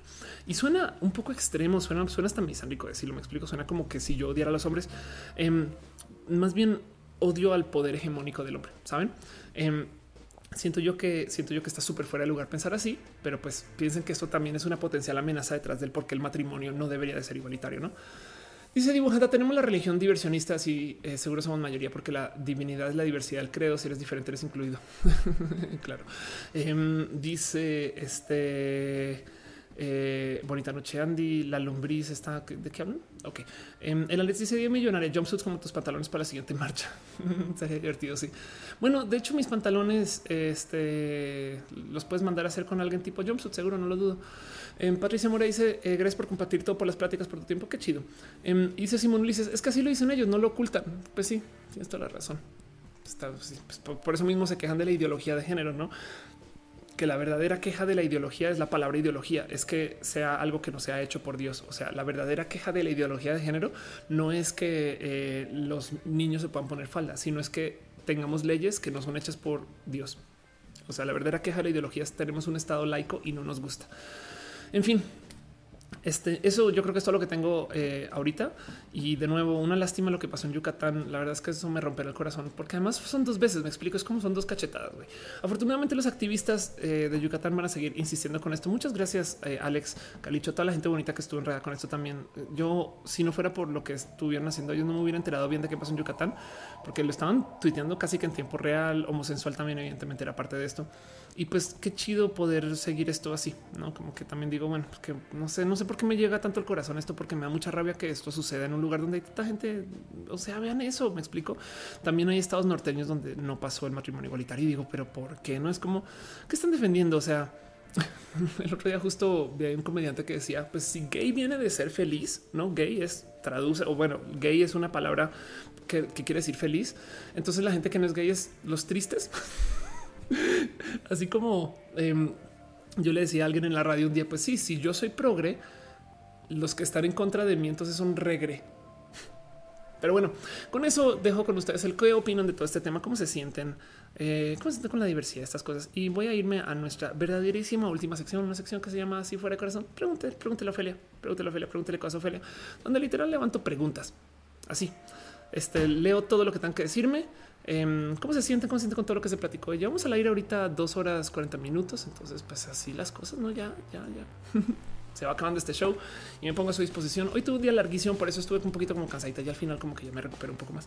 Em, pero pues leo sus preguntas por si tengo algo por ahí que me quisieran platicar. Dice Isaac, ya después. no fui yo, acaso una bobada. Les explico qué acaba de pasar. Tengo aquí un tripie donde tengo el teléfono y literal por ansiosa comencé a, moverle al a donde se sostiene el teléfono y se cayó y fue de pues obvio que se va a caer. Lo acabas de soltar, idiota. Ay, Ofelia, ¿cómo eres? En fin, bueno, este ay, pobrecito, vean, asusté hasta Matú. vean eso, vean eso. O sea, ya, y Matú está en alerta, pobrecito, aquí de ¿qué, qué, qué, qué, qué, qué pasó? ¿Qué pasó? ¿Qué pasó? ¿Qué pasó? soy horrible. En fin, bueno, dice em, Emma Sariñana. Eh, a mí con personas trans me toca mucha gente que me ha cuestionado casi casi obligado a explicar por qué soy mujer y que es mujer y finalmente diciendo que nunca lo seré. Sí, ¿eh? una de las cosas raras de la vida trans es que como que de repente, no sé, como que ahora tienes que ser experta en todo, en tantas cosas tan raras, eh, en, en como como que yo de repente aprendí de religión, genética, género, teoría queer, no es de güey, yo, yo quería ser comediante, güey, no mames. Eh, no, de repente ahora tengo que saber de tantas cosas diferentes, pero bueno, em, eso este, pues sucedió que te digo, ni modo, es ser trans es exhausto. Creo que la mejor palabra que se me ocurre para eso. Ser trans es exhausto. Como que de repente hay muchas cosas que tú dirías, pues porque chingados joden tanto y, me cae, me cae la que es, eso. No es como que hay gente que la neta, neta solo quiere dar lata. Pero bueno, en fin, em, lo chido es cuando te topas con alguien que está cool. Por eso también hablo muchas veces de que ser trans es como ser un filtro de pendejos, porque, eh, porque la gente chida no se va a sentir como amenazada por ti y acércate con esa gente y ya. Bueno, dice que la Cabral Román pregunta de novio eh, cuántas palabras dices por minuto. No, ni idea. Bien que podremos. Si alguien se quiere tomar el tiempo de agarrar un clip mío y contarlas, adelante. Real que me dice eh, hay info de cuántas personas votaron contra Yucatán en la primera y la segunda votación. Si alguien tiene esa info, em, es este Alex Orue. Entonces seguramente sí. Dice Daniel Hipólito, me encantaría escucharte hablar sobre muchísimas cosas, temas, pero cuando puedo preguntarte, nunca sé el que. Bueno, igual te digo algo, Dani si se te ocurre algo, bueno, todos ustedes y a todas, todas, si se les ocurre algo, lo que quieran que hable, póngame un tweet. Oye, Ophelia habla de esto y yo, la neta, todos esos tweets los voy poniendo en una lista y a veces los colo dentro del show, a veces se vuelven el tema del show, no? Pero bueno, Em, dice Daniel, ¿cómo estás en vivo? estamos en vivo. Sí, preguntó eh, Tutsi el, del que hable de Amarok. Para los que no saben, Amarok es un caso que, eh, ay, sí, pasó, fue en Guadalajara, no? Em, donde una persona, este, puse Amarok y salió una noticia que Amarok Guadalajara, eh, una figura pública, em, perdón, una figura, una, funcionaria política, dejó su perro en un lugar de entrenamiento que se llama Amarok y el cuento, no manchen, es que esto fue, claro, esto fue Le Dudet. Em, y ella es una funcionaria pública que aboga por los derechos de la mujer y está en contra del abuso contra la mujer y demás. Y el cuento es que em, se volvió el caso que murió su perro de una infección. Y quiero que vean nomás este video de seguridad, porque lo cabrón es que de repente salió, se llama Dile Navarro, y ella salió a decir, no, no, no, no. El cuento es que eh, fue, esta mujer se golpeó con la puerta, fue, un mero portonazo. Y dejó a su juicio si este güey no fue violento por ser violento. Vean eso, vean eso, vean eso. O sea, como lo puso le dice, realmente lamento que tu perrito haya muerto. Honestamente, yo también, pero aún así la agresión física de tu hermano Osvaldo contra esta joven veterinaria es injustificable y tiene toda la razón. Él está muy furioso porque murió su perrito. Él culpa a la veterinaria por eso y al salir se comporta así. Y lo cabrón es que su hermana es una de estas personas que está batallando en contra de la violencia del hombre hacia la mujer. Esto es una, esto es un acto violento. Me explico él lo hace con toda la intención, le, tira la puerta encima. Yo creo que igual quería tirar la puerta por este como, saben, este como maltrato del vato del, rompo paredes, ¿no? Ubican este cuento de que los vatos cuando se ponen, no, me pongo furioso, entonces golpeo. Em, o sea, no sé si él quería golpearla ella per se, pero sí quería hacer un acto de violencia y la acabó golpeando. Y después luego salió la mendiga a decir, no, no, no, no, no, fue solo un portonazo, o sea, perdón. Entonces, ¿cómo es posible que una funcionaria pública que está en contra de la violencia a la mujer. De repente ahora salga a defender y es su hermano. Entonces qué raro, qué difícil que ha de ser que te pongas en esta situación, pero pues sí comprueba un poco em, como que hasta dónde llega el límite de, los activismos de esta función política. Y pues Fer Guerra, quien es una persona espectacular de paso, conozcan la Ledudet, le tengo mucho cariño a Ledudet, ojalá haga muchas cosas con Fer la vida. Em, nada, pues la, la, la, la ventaneó. Uy, qué pedo con estas fotos de Fer. Ok, este la ventaneó. Em, y nada, eso, así las cosas. Entonces, sí, eso pasó con el caso de Amarok. Eh, el cuento de Amarok, no sé, no sé en qué se ha desarrollado desde entonces, ¿eh? Pero bueno, eh, dice Patricio Mora, obvio sí, obvio, obvio que sí, obvio, obvio que se fue con esa intención. Sí, dice Real que ese sujeto fue su hermano cuando dio su parte de la historia, dijo al respecto que fue un accidente. Sí, pues no mames. Eh, y dice eh, Isaac, el tripi hizo que Off no leyera mi pregunta. Perdón, perdón, vamos a ver si Isaac, a ver si sí tengo por acá arriba con mucha facilidad. si no, si puedes volver a escribir, dale copy paste, no pasa nada. Dice Junior de en Yucatán, eh, volverá acá el meteorito que los convertirá a todos. Exacto. Adriel dice los espíritus chocarreros hicieron su, aparición un poquito. Eh. Um, Reboot David dice: Checaste el pedo de H de su secta piramidal. No, eh, pero que no quiero más pirámides en la vida, pero yo creo que ni modo. Um, dice Ángel Morales: Si soy millennial, soy, soy medieval. Ándale. Eh, Ambis dice que si levantó el tema del cobalto 60. No sé qué estás hablando, entonces no, no lo he levantado y prometo que me, que me asomo y busco. Eh, Emma Sariñana, ya te había leído con persona atrás, me da mucha violencia. No vi, no vi tu comentario, perdón, leí escribí un ratito. Eh, Ariana Gaitán dice cómo se cita la tía Ofen debates del día a día. Una cita APA. Debe haber un modo APA de, citar videos en YouTube. Ahora que lo pienso. Ana Gutiérrez y sus pantalones de Feral, Instagram feral.store. Sí, total. Conozcan Feral, es muy bonito. Em, y así las cosas. Eh, que necesitan pesoso fue quien tiró el tripié. Totalmente de acuerdo. Eh, Aaron dice: eh, Ojalá salga mi salud en el chat. Estoy en Facebook. Un abrazo, un abrazo para ti. Rusia Moreno dice: Me recomiendas una película lésbica de antes de los 60 por de antes de los 60 Tiene que existir, eh. Em, hay muchas historias de gente que vivió, que podrían ser considerados hombres trans hoy, pero que de relaciones lésbicas, no sé, es una buena pregunta. Película, no, se me ocurre ninguna, si alguien sabe sería chido, em, pero seguro hay. Suena bien difícil ese reto, ¿eh? porque el contenido LGBT comenzó mucho tiempo después, pero bueno. Em, Dice eh, Felipe Romero algún día le estaba enojado de me lo debo, súper tengo que ir. Igual ahorita que está haciendo comedia, lo más probable es que vuelva a arrancar a viajar y así las cosas. Genoveva dice que me voy bien de rubia. Muchas gracias. Simón Ulises dio yo dos años sin hablarle a mi hermano por una actitud machista que tuvo con su hija. Qué lástima.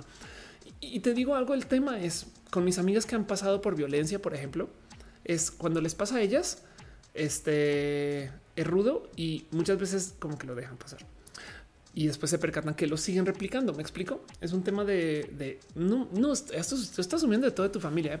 No sé nada, la neta, no sé nada. Pero qué tal que igual y justo por eso, pues siga siendo tu hermano una persona violenta y agresiva. Sabes como que no sé. Bueno, me estoy asumiendo. No sé. La verdad es que dije sin saber. En fin, dice Brian Cooper que se visto Toy Story 4. No me la debo todavía. Ahorita que tengo más tiempo, yo creo que sí. Sacramel dice: Tienes planeado tu entrevista para diagnosis pronto. Esta semana subo un diagnosis nuevo. Muchas gracias a Daisy del Carmen. Estoy buscando temas nuevos para diagnosis. Tengo algunas ideas, pero si quieren algo en particular, acepto comentarios. Eh, David Verdad dice: eh, Viste el video de la mujer que empujó al sacerdote. Sí, sí lo vi.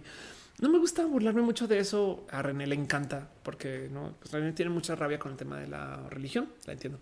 Em, pero eh, sí, el cuento de, la mujer puede sacerdote, que es reviral, yo creo que seguramente va a asumir que ya casi todo lo vieron, si no lo van a ver esta semana.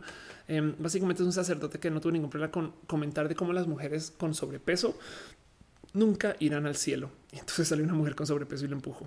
no es como, pues, pues sí, si pregoneas con la violencia, pues te van a acercar y van a ser violentos contigo. Y eso le pasó. Pero bueno, me encantaría saber qué pasó con ella después y la logró para salir sin pedos, no? que dice se usaba para radioterapia con cobalto 60 para destruir tumores. El tema es que en Ciudad Juárez hubo un problema de contaminación porque no tenían permiso para. Ay, no manches. Entonces que dejaron material radioactivo por ahí. México. Ay, ya, ya, ¿por qué, ¿por qué pasan estas cosas? Genoveva Almogávar dice, siendo neta de un exmandatario político, ¿cómo lo tomó tu familia con salir del closet? Em, en su momento se tuvo que negociar y platicar y discutir. La verdad es que ya pasó. Entonces, eh, nada, pues ahora es chido. Pues, yo no hablo mucho con ellos de todos modos y así las cosas. Este René dice: Estoy reclutando empujadoras de curas. Sería bonito ¿eh? hacer como esa labor de eh, de que ahora en todas, o sea, que se vuelva viral como el empujar a un cura challenge. Rocío Moreno dice: Te quiero, René, te amo. Rocío Moreno dice: eh, Carlos, me refiero a películas hechas antes de los 60, no sobre la época de los 60. Sí, es verdad. No sé, no sé qué recomendarte. Roberto Martínez dice que quisiera igual y si, se si recuerdo, prometo que te busco. Si recuerdo. Em, Roberto Martínez que dice quisiera tu agilidad mental cuando hablo con mis amigos tratando de argumentar a favor del poliamor. También, mira, te digo algo. No tienes por qué porque explicar todo el santo día, no? También igual y si te, si te, si te rodeas de gente que sea como en tu pedo, eso, no? Como que si, si estás todo el día argumentándole a la gente el que existes, yo creo que vale la pena repasar con quién estás. No, no quiero hablar mal de tus amigos sin conocerlos, pero me, explico. Es como eso. Igual y te puede dar un poquito de paz rodearte de gente que no pida que le estás explicando todo el día. En fin, Patacoins dice: es fácil que un camello, eh, ¿dónde estás? Pase por el ojo de una aguja. Eh, a que tus rojas entren al reino de los cielos. ¿What? Ah, que es más fácil. Ya, leí bien. Es más fácil que un camello pase por el ojo de una aguja a que tus lonjas entren al reino de los cielos. Cristianismo 2019. Sí, totalmente de acuerdo. Rocío Moreno dice: Checa el video de Arnoldo Montaño sobre el cobalto 60 sobre el Chernobyl. No, no manches. No, es que me dio mucha rabia ya, güey. Es como sí, pues por supuesto que en México vamos a tener ese tipo, pero por supuesto. y, no me sorprendería si luego resulta que México también tiene un problema de, eh, por ejemplo, de plomo. Em, en fin, eso explicaría mucho. Em, Monosaurio dice: duele que tu familia sea menos tolerante eh, que lo que te inculca. Mi mamá fue red de apoyo para eh, conocer de la diversidad, llegó a prever intervenir más en suicidio y ya de adulto me confesó abiertamente que las considera personas enfermas con un lobby poderoso. Qué raro, ¿eh? Me encantaría pensar que no vamos a ser así como generación, saben que igual, igual y estamos más expuestos, expuestas y expuestas pero no sé, ¿eh? como que mm, sí, veré a gente. O sea, yo ya veo gente de mi edad estar en contra de mí. Es raro, no es como, pero tú te criaste con el Internet. Ahora, la gente que se crió con el Internet, como están más expuestos al mundo, tienen otra mentalidad. Es que la gente que se crió sin el Internet tiene unas cosas tan raras en la cabeza. Me alegro. Dice eh, Ángel Morales, hay pansexuales de dulce y pansexuales salados. Hay pansexuales de malas que tienen mucha, muy mala suerte. Entonces, sí, saladísimos. Isaac dice: Mi pregunta hace rato es: ¿el concepto del matrimonio tiene que ver con que el padre de la novia le entrega en el altar? Sí, por, por supuesto, sí, claro que sí. De nuevo, acuérdate, matrimonio es la unión de la mater con el patrimonio. Entonces, ¿quién entrega esa mater? Pues el dueño del patrimonio anterior. ¿Me explico? Es que si tú entiendes el matrimonio, pasan muchas cosas con el matrimonio. A ver, primero que todo, el mero hecho es que es que la verdad es que sí es muy poderoso redefinir el matrimonio desde un espacio igualitario porque además quita quita el matrimonio como de esta necesidad del procrear uno. Y dos del otro lado considera que si el matrimonio está hecho para cualquier otra cosa que no es necesariamente procrear entonces para qué es bueno pues es una unión civil que estamos usando para muchas cosas no hasta para tener seguro compartido saben es como para eh, comunicarnos eh, entre personas que vamos a tener una cierta estabilidad por la cual se puede planear desde la inversión, desde mil cosas, en fin, y hay una cantidad de estructuras que ahora se cuelgan de eso, ¿no? Entonces, tiene que existir. Pero el otro lado, em, si el matrimonio ya no se trata de la pertenencia de la mujer cuando se le entrega al otro, la mujer deja de ser una pertenencia. Pero además, en la comunidad LGBT, por ejemplo, siempre me causa mucha risa que la gente del ámbito conservador Fíjense que una de las quejas de la gente LGBT es hoy cómo son de promiscuos y es de ah, ok, quieres que no sean promiscuos, pues a ver si les enseñas a la gente LGBT que se pueden casar. Es que si a ti te crían y toda la vida te dicen nunca te vas a poder casar, pues va a haber mucha gente que hace entonces la chingada, güey. Entonces yo voy a ser quien sea. Me parece que es una enseñanza muy bonita porque entonces estamos aprendiendo a vivir en el amor libre. Eso también es muy chido, saben? O sea, lo importante del, matrimonio igualitario es que quien lo quiera lo puede tener y quien no, pues no, ya. Pero el punto es que también el mero hecho que eh, el, como el efecto secundario de que se le prohíbe el matrimonio a la gente LGBT es que mucha gente LGBT entonces se permitió el amor libre y entonces no es eh, cultural en la comunidad LGBT ser personas monógamas. Eso está bien, a mí me gusta. Eh, pero, pero, pero es raro como la gente del ámbito conservador pide el imposible de que sean personas súper monógamas y a la vez que no se puedan casar. No, entonces también eso es parte de, lo raro que es su posición. No es como que, en fin, piden imposibles, pero bueno. Em, dice J. Aaron, ¿cómo haces eh, un matrimonio de otras personas? Una triada, ¿cómo se llamaría? Otra sociedad de convivencia. Podría ser, ¿eh? Eso vamos a tener que enfrentarlo eventualmente. Y de hecho, créelo o no, ya existen esquemas para eso, porque hay matrimonios poliamorosos en otras religiones, grupos, eh, sectas, cultos, sabes? Eh, están estos cuentos de mormones con no sé cuántas esposas y musulmanes, sabes? Como que no, o sea, esto ya existe. Em, dice Calino Josa, eh, ¿qué opinas sobre el capitalismo? Tenemos que dejarlo para salvar el planeta. El capitalismo desafortunadamente es un sistema con el que tenemos que vivir porque nos lo dejó la historia.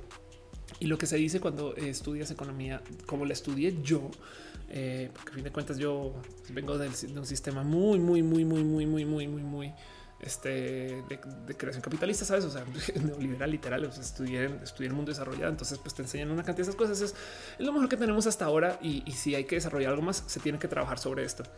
Según yo, los esquemas de, eh, de orden de vida, económicos, sociales, etc., digamos que si tú construyes una sociedad desde cero, Em, puede funcionar con estos esquemas como se proponen. Los problemas son las transiciones.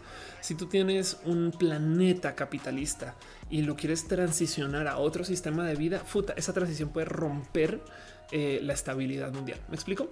Em, porque, porque va a haber quien no, va a haber frenos, va a tomar mucho tiempo. Es muy, muy, muy complejo. Y eso es lo que pasa en muchos países que de repente cambian de esquemas repentinamente, porque además los cambios suelen no ser estables. Los cambian por dos presidencias, luego vuelven o luego los cambian por una dictadura y luego vuelven. Y entonces por eso tienen problemas con su desarrollo contra el resto del mundo. El capitalismo es muy injusto porque tiene muchas cosas que son muy rotas. O sea, es ridículo pensar que hay gente que no tenga seguro para andar en su coche eh, manejando un Uber y al mismo tiempo tengas millonarios que son tan millonarios que sus hijos van a ser millonarios y que sus nietos van a ser millonarios y que los otros van a ser millonarios y, todavía, ¿sabes? Eh, y cuando digo millonarios estoy hablando de gente que no tiene preocupación de compra, o sea, que pueden entrar a cualquier, que pueden adquirir lo que vean, ¿no? Entonces está muy roto el tema de la desigualdad. Em, creciendo yo recuerdo que mi padre me decía, eh, lo que hace falta son caminos de redistribución. Pero pues hay gente que piensa que la redistribución entonces atenta contra el deseo de querer construir para tener más. Y eso yo creo que, no sé, siento yo que puede que sí valga la pena reconsiderar. Pero todo eso tiene que ser un proceso gradual. Y entonces es como, es como diseñar eh, una computadora que funcione para lo nuevo y que sea retrocompatible. Y eso es un problema muy complejo cuando estás hablando de diseños de sociedad. Así que el tema de eliminar el capitalismo es que las propuestas para lo nuevo son pocas y suelen no ser retrocompatibles. ¿no? Y entonces eso es algo que mucha gente le, mucha gente le ha dado vueltas. A veces es un tema de de capitalismo controlado, a veces un tema de, también es que la gente que tiene el poder capitalista ahorita, pues la verdad es que son gente, son, grupos de personas que son muy soberbias. También es de güey, nosotros desarrollamos el mundo, ¿eh? o sea, no, y esos gringos a veces se paran desde, desde su, pues, o sea, nosotros qué no tendrían ustedes si no fuera por los estadounidenses. De cierto modo tienen razón con unas cosas con otras no. Em, entonces son bullies y es tan complejo ese tema que la solución tiene que ser tan multifactorial con el mero como vivimos ahorita y va a tomar mucho tiempo. Y yo creo que va a ser gradual y, es o, es gradual o sucede después de una gran catástrofe mundial. Una de dos. Pero bueno, en fin, dice Olga Sabedo, ¿qué música escuchas regularmente? ¿Cuánto mides? Mido 1,90 sin tacones. Em, últimamente estoy escuchando mucha música nueva gracias a René eh, que me ha estado enseñando de música. Em, entonces, curiosamente descubrí la música norteña. Entonces ahora es mi nueva obsesión. Eh, por eso ahorita justo en, mi show en Querétaro, después del show un karaoke, canté el tamalero. ¿Qué les digo? Pero normalmente em, por mucho tiempo escuché música de videojuegos. Ahorita ya lo abandoné un poquito. De hecho, abandoné el total mundo de los videojuegos, aunque ya atrás tengo mi colección de consolas y algún día volveré con ellos. Eh, pero es una investigación que estoy haciendo porque pues quiero también eh, empaparme un poquito de la música que pueda ser reproducible desde lo acústico, que es lo que yo quiero hacer. Pero bueno, en fin, todo eso. Patricia Mora dice, no, que ver, eh, tal vez los temas estás tratando, pero ¿cuáles son tus animes favoritos? Soy re fan de Evangelion, re fan, re que te re, re, re, re mega fan. Dice Saúl de León Torres Alan Turing el billete 50 libras y es muy bonito. Eh, en el billete 50 libras eh, van a hacerle un honor a Alan Turing. Alan Turing, por si no saben, es básicamente el hombre gay que se inventó la computadora, más o menos. Y fue un hombre gay que fue castigado. Hay una bonita historia em, acerca de, no está bonita, pero hay una bonita peli acerca de su historia em, que cuenta un poquito lo que pasó. Imagínense un hombre gay que para curarlo lo castraron químicamente, o sea, con bloqueador de testosterona como si fuera mujer trans. Raro. Pero bueno, que, le quieran dar eh, un honor en el billete de 50 libros me parece muy bonito porque está muy cagado que cuántos homófobas no escribirán desde un iPhone y que no se nos olvide que Tim Cook, el CEO de Apple, es gay. Pero bueno, en fin, em, dice Hermano 54, algún me, algún me casaré. Esperemos que sí. Si lo quieres hacer, sí, su persidad Defner te haga. Dice cómo le explicas a alguien tan heteronormado y machista que cree que sus argumentos tienen sentido. El tema del matrimonio igualitario y la adopción para parejas del mismo sexo. Este pues a veces, mira, quizás lo que hay que trabajar es el por qué te choca, ¿sabes? O sea, déjate de, en vez de imponerle el acéptalo, acéptalo porque sí es, ¿no? En vez de obligarles, güey, es que tienes que aceptarlo, que la verdad es que debería ser solito, ¿no? Es como, pero es, como trata de rascarle, trata de argumentar, trata de hacerles argumentar el por qué, por qué les choca. No que te den un motivo. Es más allá del no, es que no se puede. No es que es un asco, es una perversión, porque cuando les haces caer en cuenta el cómo llegaron a, esa conclusión, muchas veces comienzan a, ponerse a pensar. Em, lo que tú quieres es hacer Inception. Tú quieres que ellos mismos se autoconvenzan que es mala idea. Porque si tú les das la idea, entonces siempre van a culparte a ti de esa idea. Es un problema, es algo de la psicología y, el cómo se convence a la gente y cómo se negocia. Entonces tú lo que tienes es que irles dando las pistas para que ellos se den cuenta. Son sus amigas, date cuenta. Y eso es bien complejo a veces. Entonces, uno de los modos clásicos del cómo negocias con la gente es no más hacerlos cuestionar cómo llegaste a esa conclusión y que te lo digan en voz alta. De repente tienen un pues sí está bien idiota, ¿eh? ese tipo de cosas. En fin, Brainy Montenegro dice: ¿Te gustaría tener hijos? En el momento no, aunque tengo esperma congelada, pero en el momento no. Eh, dice Esmeralda Colorado, qué genial que eh, hayas cantado. Es muy rápida esa canción. Es bien difícil, sí, total. Pero pues, ¿qué les digo? René me enseña y yo ensayo. Em, Dice Kalin José, ¿ha visto la película Oz? Es posible físicamente que no sé de qué hablas. Perdón, perdón, perdón. Dice Verónica Lascano, explícanos el final de Evangelion ya que entramos al tema. Bueno, primero que todo, primero que todo, em, este debería volver a esto. Primero que todo, por si te quieres divertir un día, hay un video de estaba más flaca antes o soy yo. Hay un video de 54 minutos donde explico el final de Evangelion y se llama Ofelia explica el final de Evangelion. Este, donde eh, literal me siento a analizar todo lo que hay detrás de la serie. Diviértete, diviértete, porque es un muy bonito análisis de qué es, cuándo, por qué, cómo salió, etc. Y segundo, había prometido un episodio, un roja dedicado explícitamente a Evangelion. Entonces prometo que lo hago, pero, pero pues de todos modos ahí está. Ese canvas fue muy, muy, muy, muy, muy, muy, muy complejo de hacer. Ya tiene agosto 11 del 2016, ya cumplir un año, pero eh, ¿qué le digo? Fue mi conclusión de lo bonito que es Evangelion y así las cosas. No más por dejarlo en resumen, eh, el final de Evangelion es eh, un final que solamente funciona si tú lo interpretas. Y de hecho todo Evangelion es para que tú lo interpretes. Y por eso nos aferramos tanto a ese pinche anime, porque no solo es del autor, sino también es tuyo. Victoria Vargas dice volverás a Talentland, a Campus Party. Em, sí, pues a Talent seguramente sí me invitan todos los años. Este año eh, ojalá y me lleven otra vez, pero pues depende de ellos. Ella así las cosas. Em, dice Leonora Mora. Eh, estoy a punto de ir a cambiar mi acta de nacimiento. ¿Algún consejo eh, de cosas que prever antes de hacerlo? Nada, pues llévate a algún modo de celebrarlo. Tómate una foto. Uy, Kevin Franco dice hablando Evangelion, ¿cuándo vas a hacer el roja de eso? Igual lo planeo para la otra semana, ya que la gente está acabando la serie otra vez. Sería chido. Eh, sacarme dice ya volví a ver para preparar para ese rojo no llegó. Yo creo que sí, es que me salté una semana. Acuérdense de eso, no? Alexis Fernández dice: Puedes mandarle saludos a Sasu Hanson, por supuesto. Un abrazo y bonito especial. Sasu Hanson, gracias. Eh, dice: Parece Mora, esperamos el roja de Evangelion. Va, les prometo la próxima semana. Ese será el roja que hago. Evangelion. Vamos a hablar de Evangelion. Hay muchas cosas muy bonitas que observar en Evangelion. Em, así de entrada, por si no saben, las referencias religiosas no son tan, tan abstractas como creen. Eh, Evangelion Tree of Life. El parte del motivo por el cual me empaté tanto con Evangelion em, es porque mi familia es cabalista. Em, yo no, pero, pero pues no le quita que saben, a fin de cuentas lo vivo. Y entonces en la Kabbalah, que es misticismo judío, hay muchas cosas que eh, suceden. Eh, la Kabbalah lo pueden, empápense si quieren, no sé. Em, pero pues es un grupo, no se considera religión per se. Eh, pero pues esta es la Kabbalah, no Jewish Kabbalah, Christian Kabbalah, Hermetic Kabbalah, etc. Y tienen esta cosa, no el árbol de la vida. Em, y entonces esto, mi hermana, por ejemplo, es muy cabalista. Mi hermana me regala soares para los que saben de que, estoy hablando de estas cosas. Y vean nomás, esto es eh, para que vean, esto es eh, sacado de un libro de Kabbalah. Me explico eh, el libro de la vida. Y esto es para los que ven este símbolo, capaz lo van a reconocer. Este es que aparece acá en la intro de Evangelion. Literal Evangelion es cabalista, el árbol de la vida, el significado de la serie, tantas cosas. Entonces, entendiendo, me senté para, hacer este video de, el final de Evangelio, me senté con mi hermana eh, justo para platicar un poquito qué significa cada cosa, por qué y demás. Y entonces se explican muchas cosas bonitas.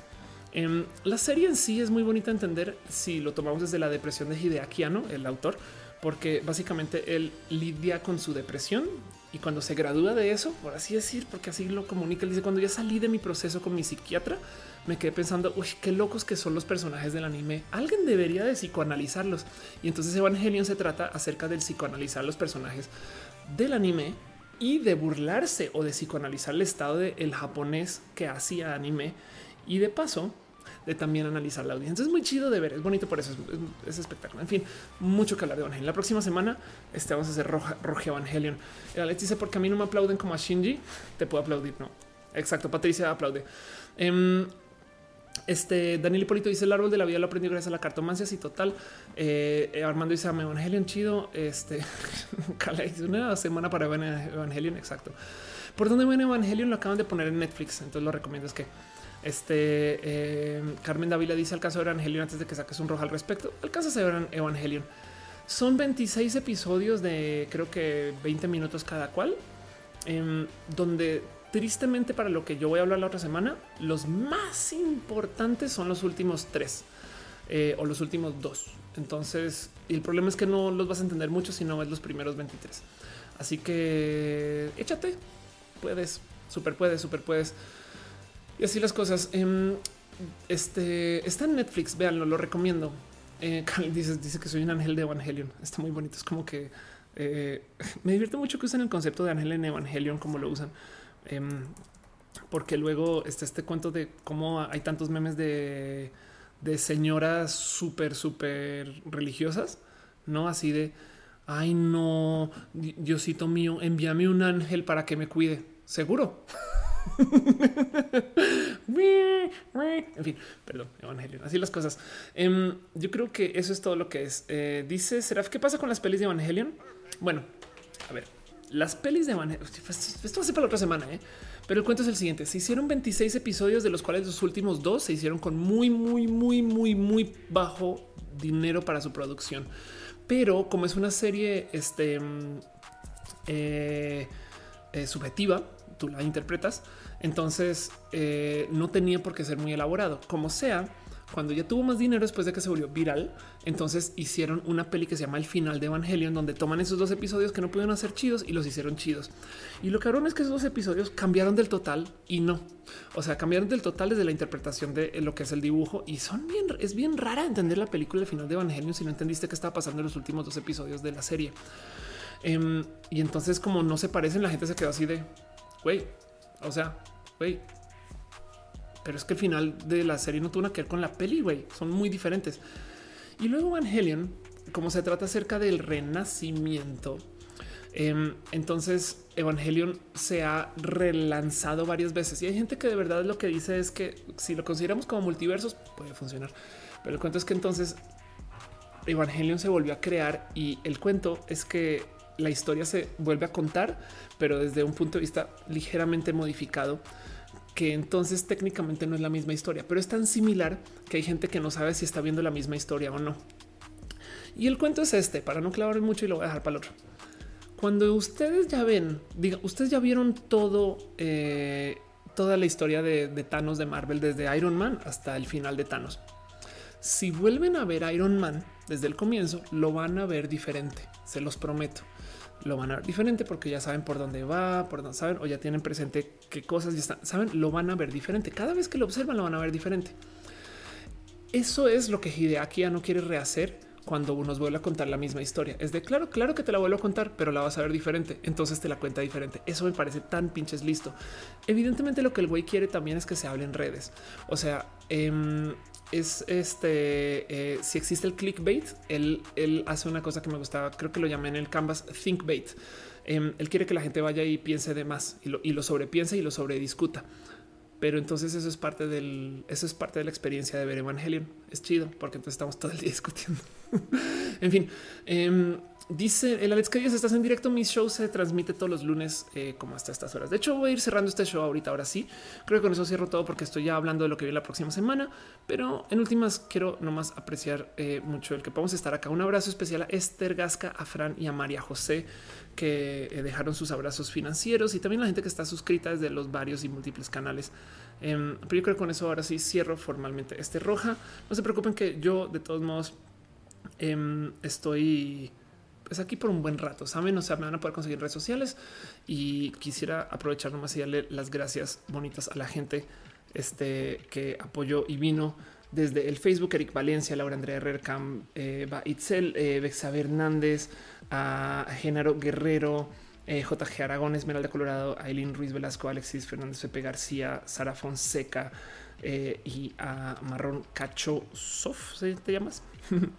Pero bueno, también la gente bonita que se pudo eh, eh, unir desde el Twitch, el Mixer y el YouTube. Ya saben que em, YouTube no siempre muestra a todas las personas que han estado en el chat. Entonces, disculpa si me lo salto a ustedes, pero pero de todos modos, un abrazo especial a Caro. Gracias, Caro, por estar acá. Está Polaris en el chat, no te había visto. Perdón. Feliz cumpleaños, Polaris. Qué chido que puedas llegar. Em, pero bueno, también un abrazo bonito a Bev01, a, a Angel of Light, a eh, Bowie Bowie, a Kasheber, Commander Ruta Dracon, guion bajo la Let's 7. Em, un abrazo eh, muy bonito a eh, Energy Z Bota, fanático adorador, a Galigot, a Gausok, a Kaiser School, a Lurks, a Lico Signeo, a Minky Lura Norma 89, a Shikane, a Rubén Las, a Sawa Kenji, a Selva del Trono Tempus, guion bajo Yete, a TID y a Wonf 09. También un abrazo especial a la gente que se conectó desde el, eh, el mixer. Diego Bell 6 y Milky Blur, Rena Baby. Gracias por ser parte de esto. Um, un abrazo bonito. Ahora sí a la gente bonita del YouTube, a Angélica, MX, a Ángel Maresa, Ariadna Gaitán, a Ariel Rosas, qué bonito verte, Ari, Armando 54, Brainy Montenegro, Brian Cooper, Carla Hinojosa, Carmen Dávila, Carolina G. Márquez, Daniel Hipólito, Eden Valdivia, el loco de los Idols 7U7, Ayma Sarillana, Sariñana, a Grumosa 069, a Muy Itzul, JFB, Leonardo Mora, Marina Ritza, Mirena Guerrero, Olga Acevedo, Patacoin, Patricia Mora Rey, Rocío Moreno, Satún Seraf, a Salmón, Salmón, no, Simón. a Simón Ulises. sí, ya sé. Un abrazo también a Matu. También a René Ghost. ¿Qué pasa por ahí? Te quiero, te amo. Um, ¿Quién más no estuvo por aquí? Brian Cooper dice no salí. Hola Brian, gracias por ser parte. Ah, es que ya vi qué onda. Live chat. A lo mejor sale si pongo live chat. Uh, eh, ah, y muy Itsui. También gracias por ser parte de esto. Este aquí está toda la gente que sale, salen los que salen, pero bueno, si no, de todos modos también Abigail Aviso, a Bruno Montegro, Nicolás Carza, Jonathan Quirino, a Carla Hinojosa, eh, Nayeli Guajardo. Por ahí también vi a Nani pasar, entrar y salir, aunque dijo que se iba a ver otra cosa. No creo que es, pero recuerdo que dijo que se iba a ver otra cosa que ya volvía. Eh, Leonora Mora, Dice una semana para terminar Evangelio. Se puede, se super puede. Eh, sobre todo la, solo la serie, las pelis, después otro cuento. Y así las cosas. Creo que si no salieron, dice Isaac ya quién fue el cuál fue el color enemigo de hoy. El color enemigo fue nadie más y nadie menos que el muy horrible y muy despreciable Cian apestoso, quien de paso es un Nicolás, es un Nicolás que solo decía que sí. Te recuerdo un chingo a Nicolás de paso. ¿eh? Algún día ojalá escribas. Pero bueno, en fin, Scarlett Cat dice saludines, saludines, Scarlett Cat. Gracias por ser, estar acá, ser parte de esto. Gracias por acompañarme, apoyar. Gracias por, saben, ser parte de este show. Yo creo que este show es bonito porque ustedes apoyan y así las cosas. Isaac, nunca sales. Entonces un abrazo Isaac. David Ordas también. Eh, la reina rápido dice, mándame un saludo como Camila. Un saludo Camila. Un saludo Eric Alvarado. Eh, gracias por ser parte de esto. Y así las cosas. Dice Matú también que miau. Es más, escuchen a, a Matú ronronear.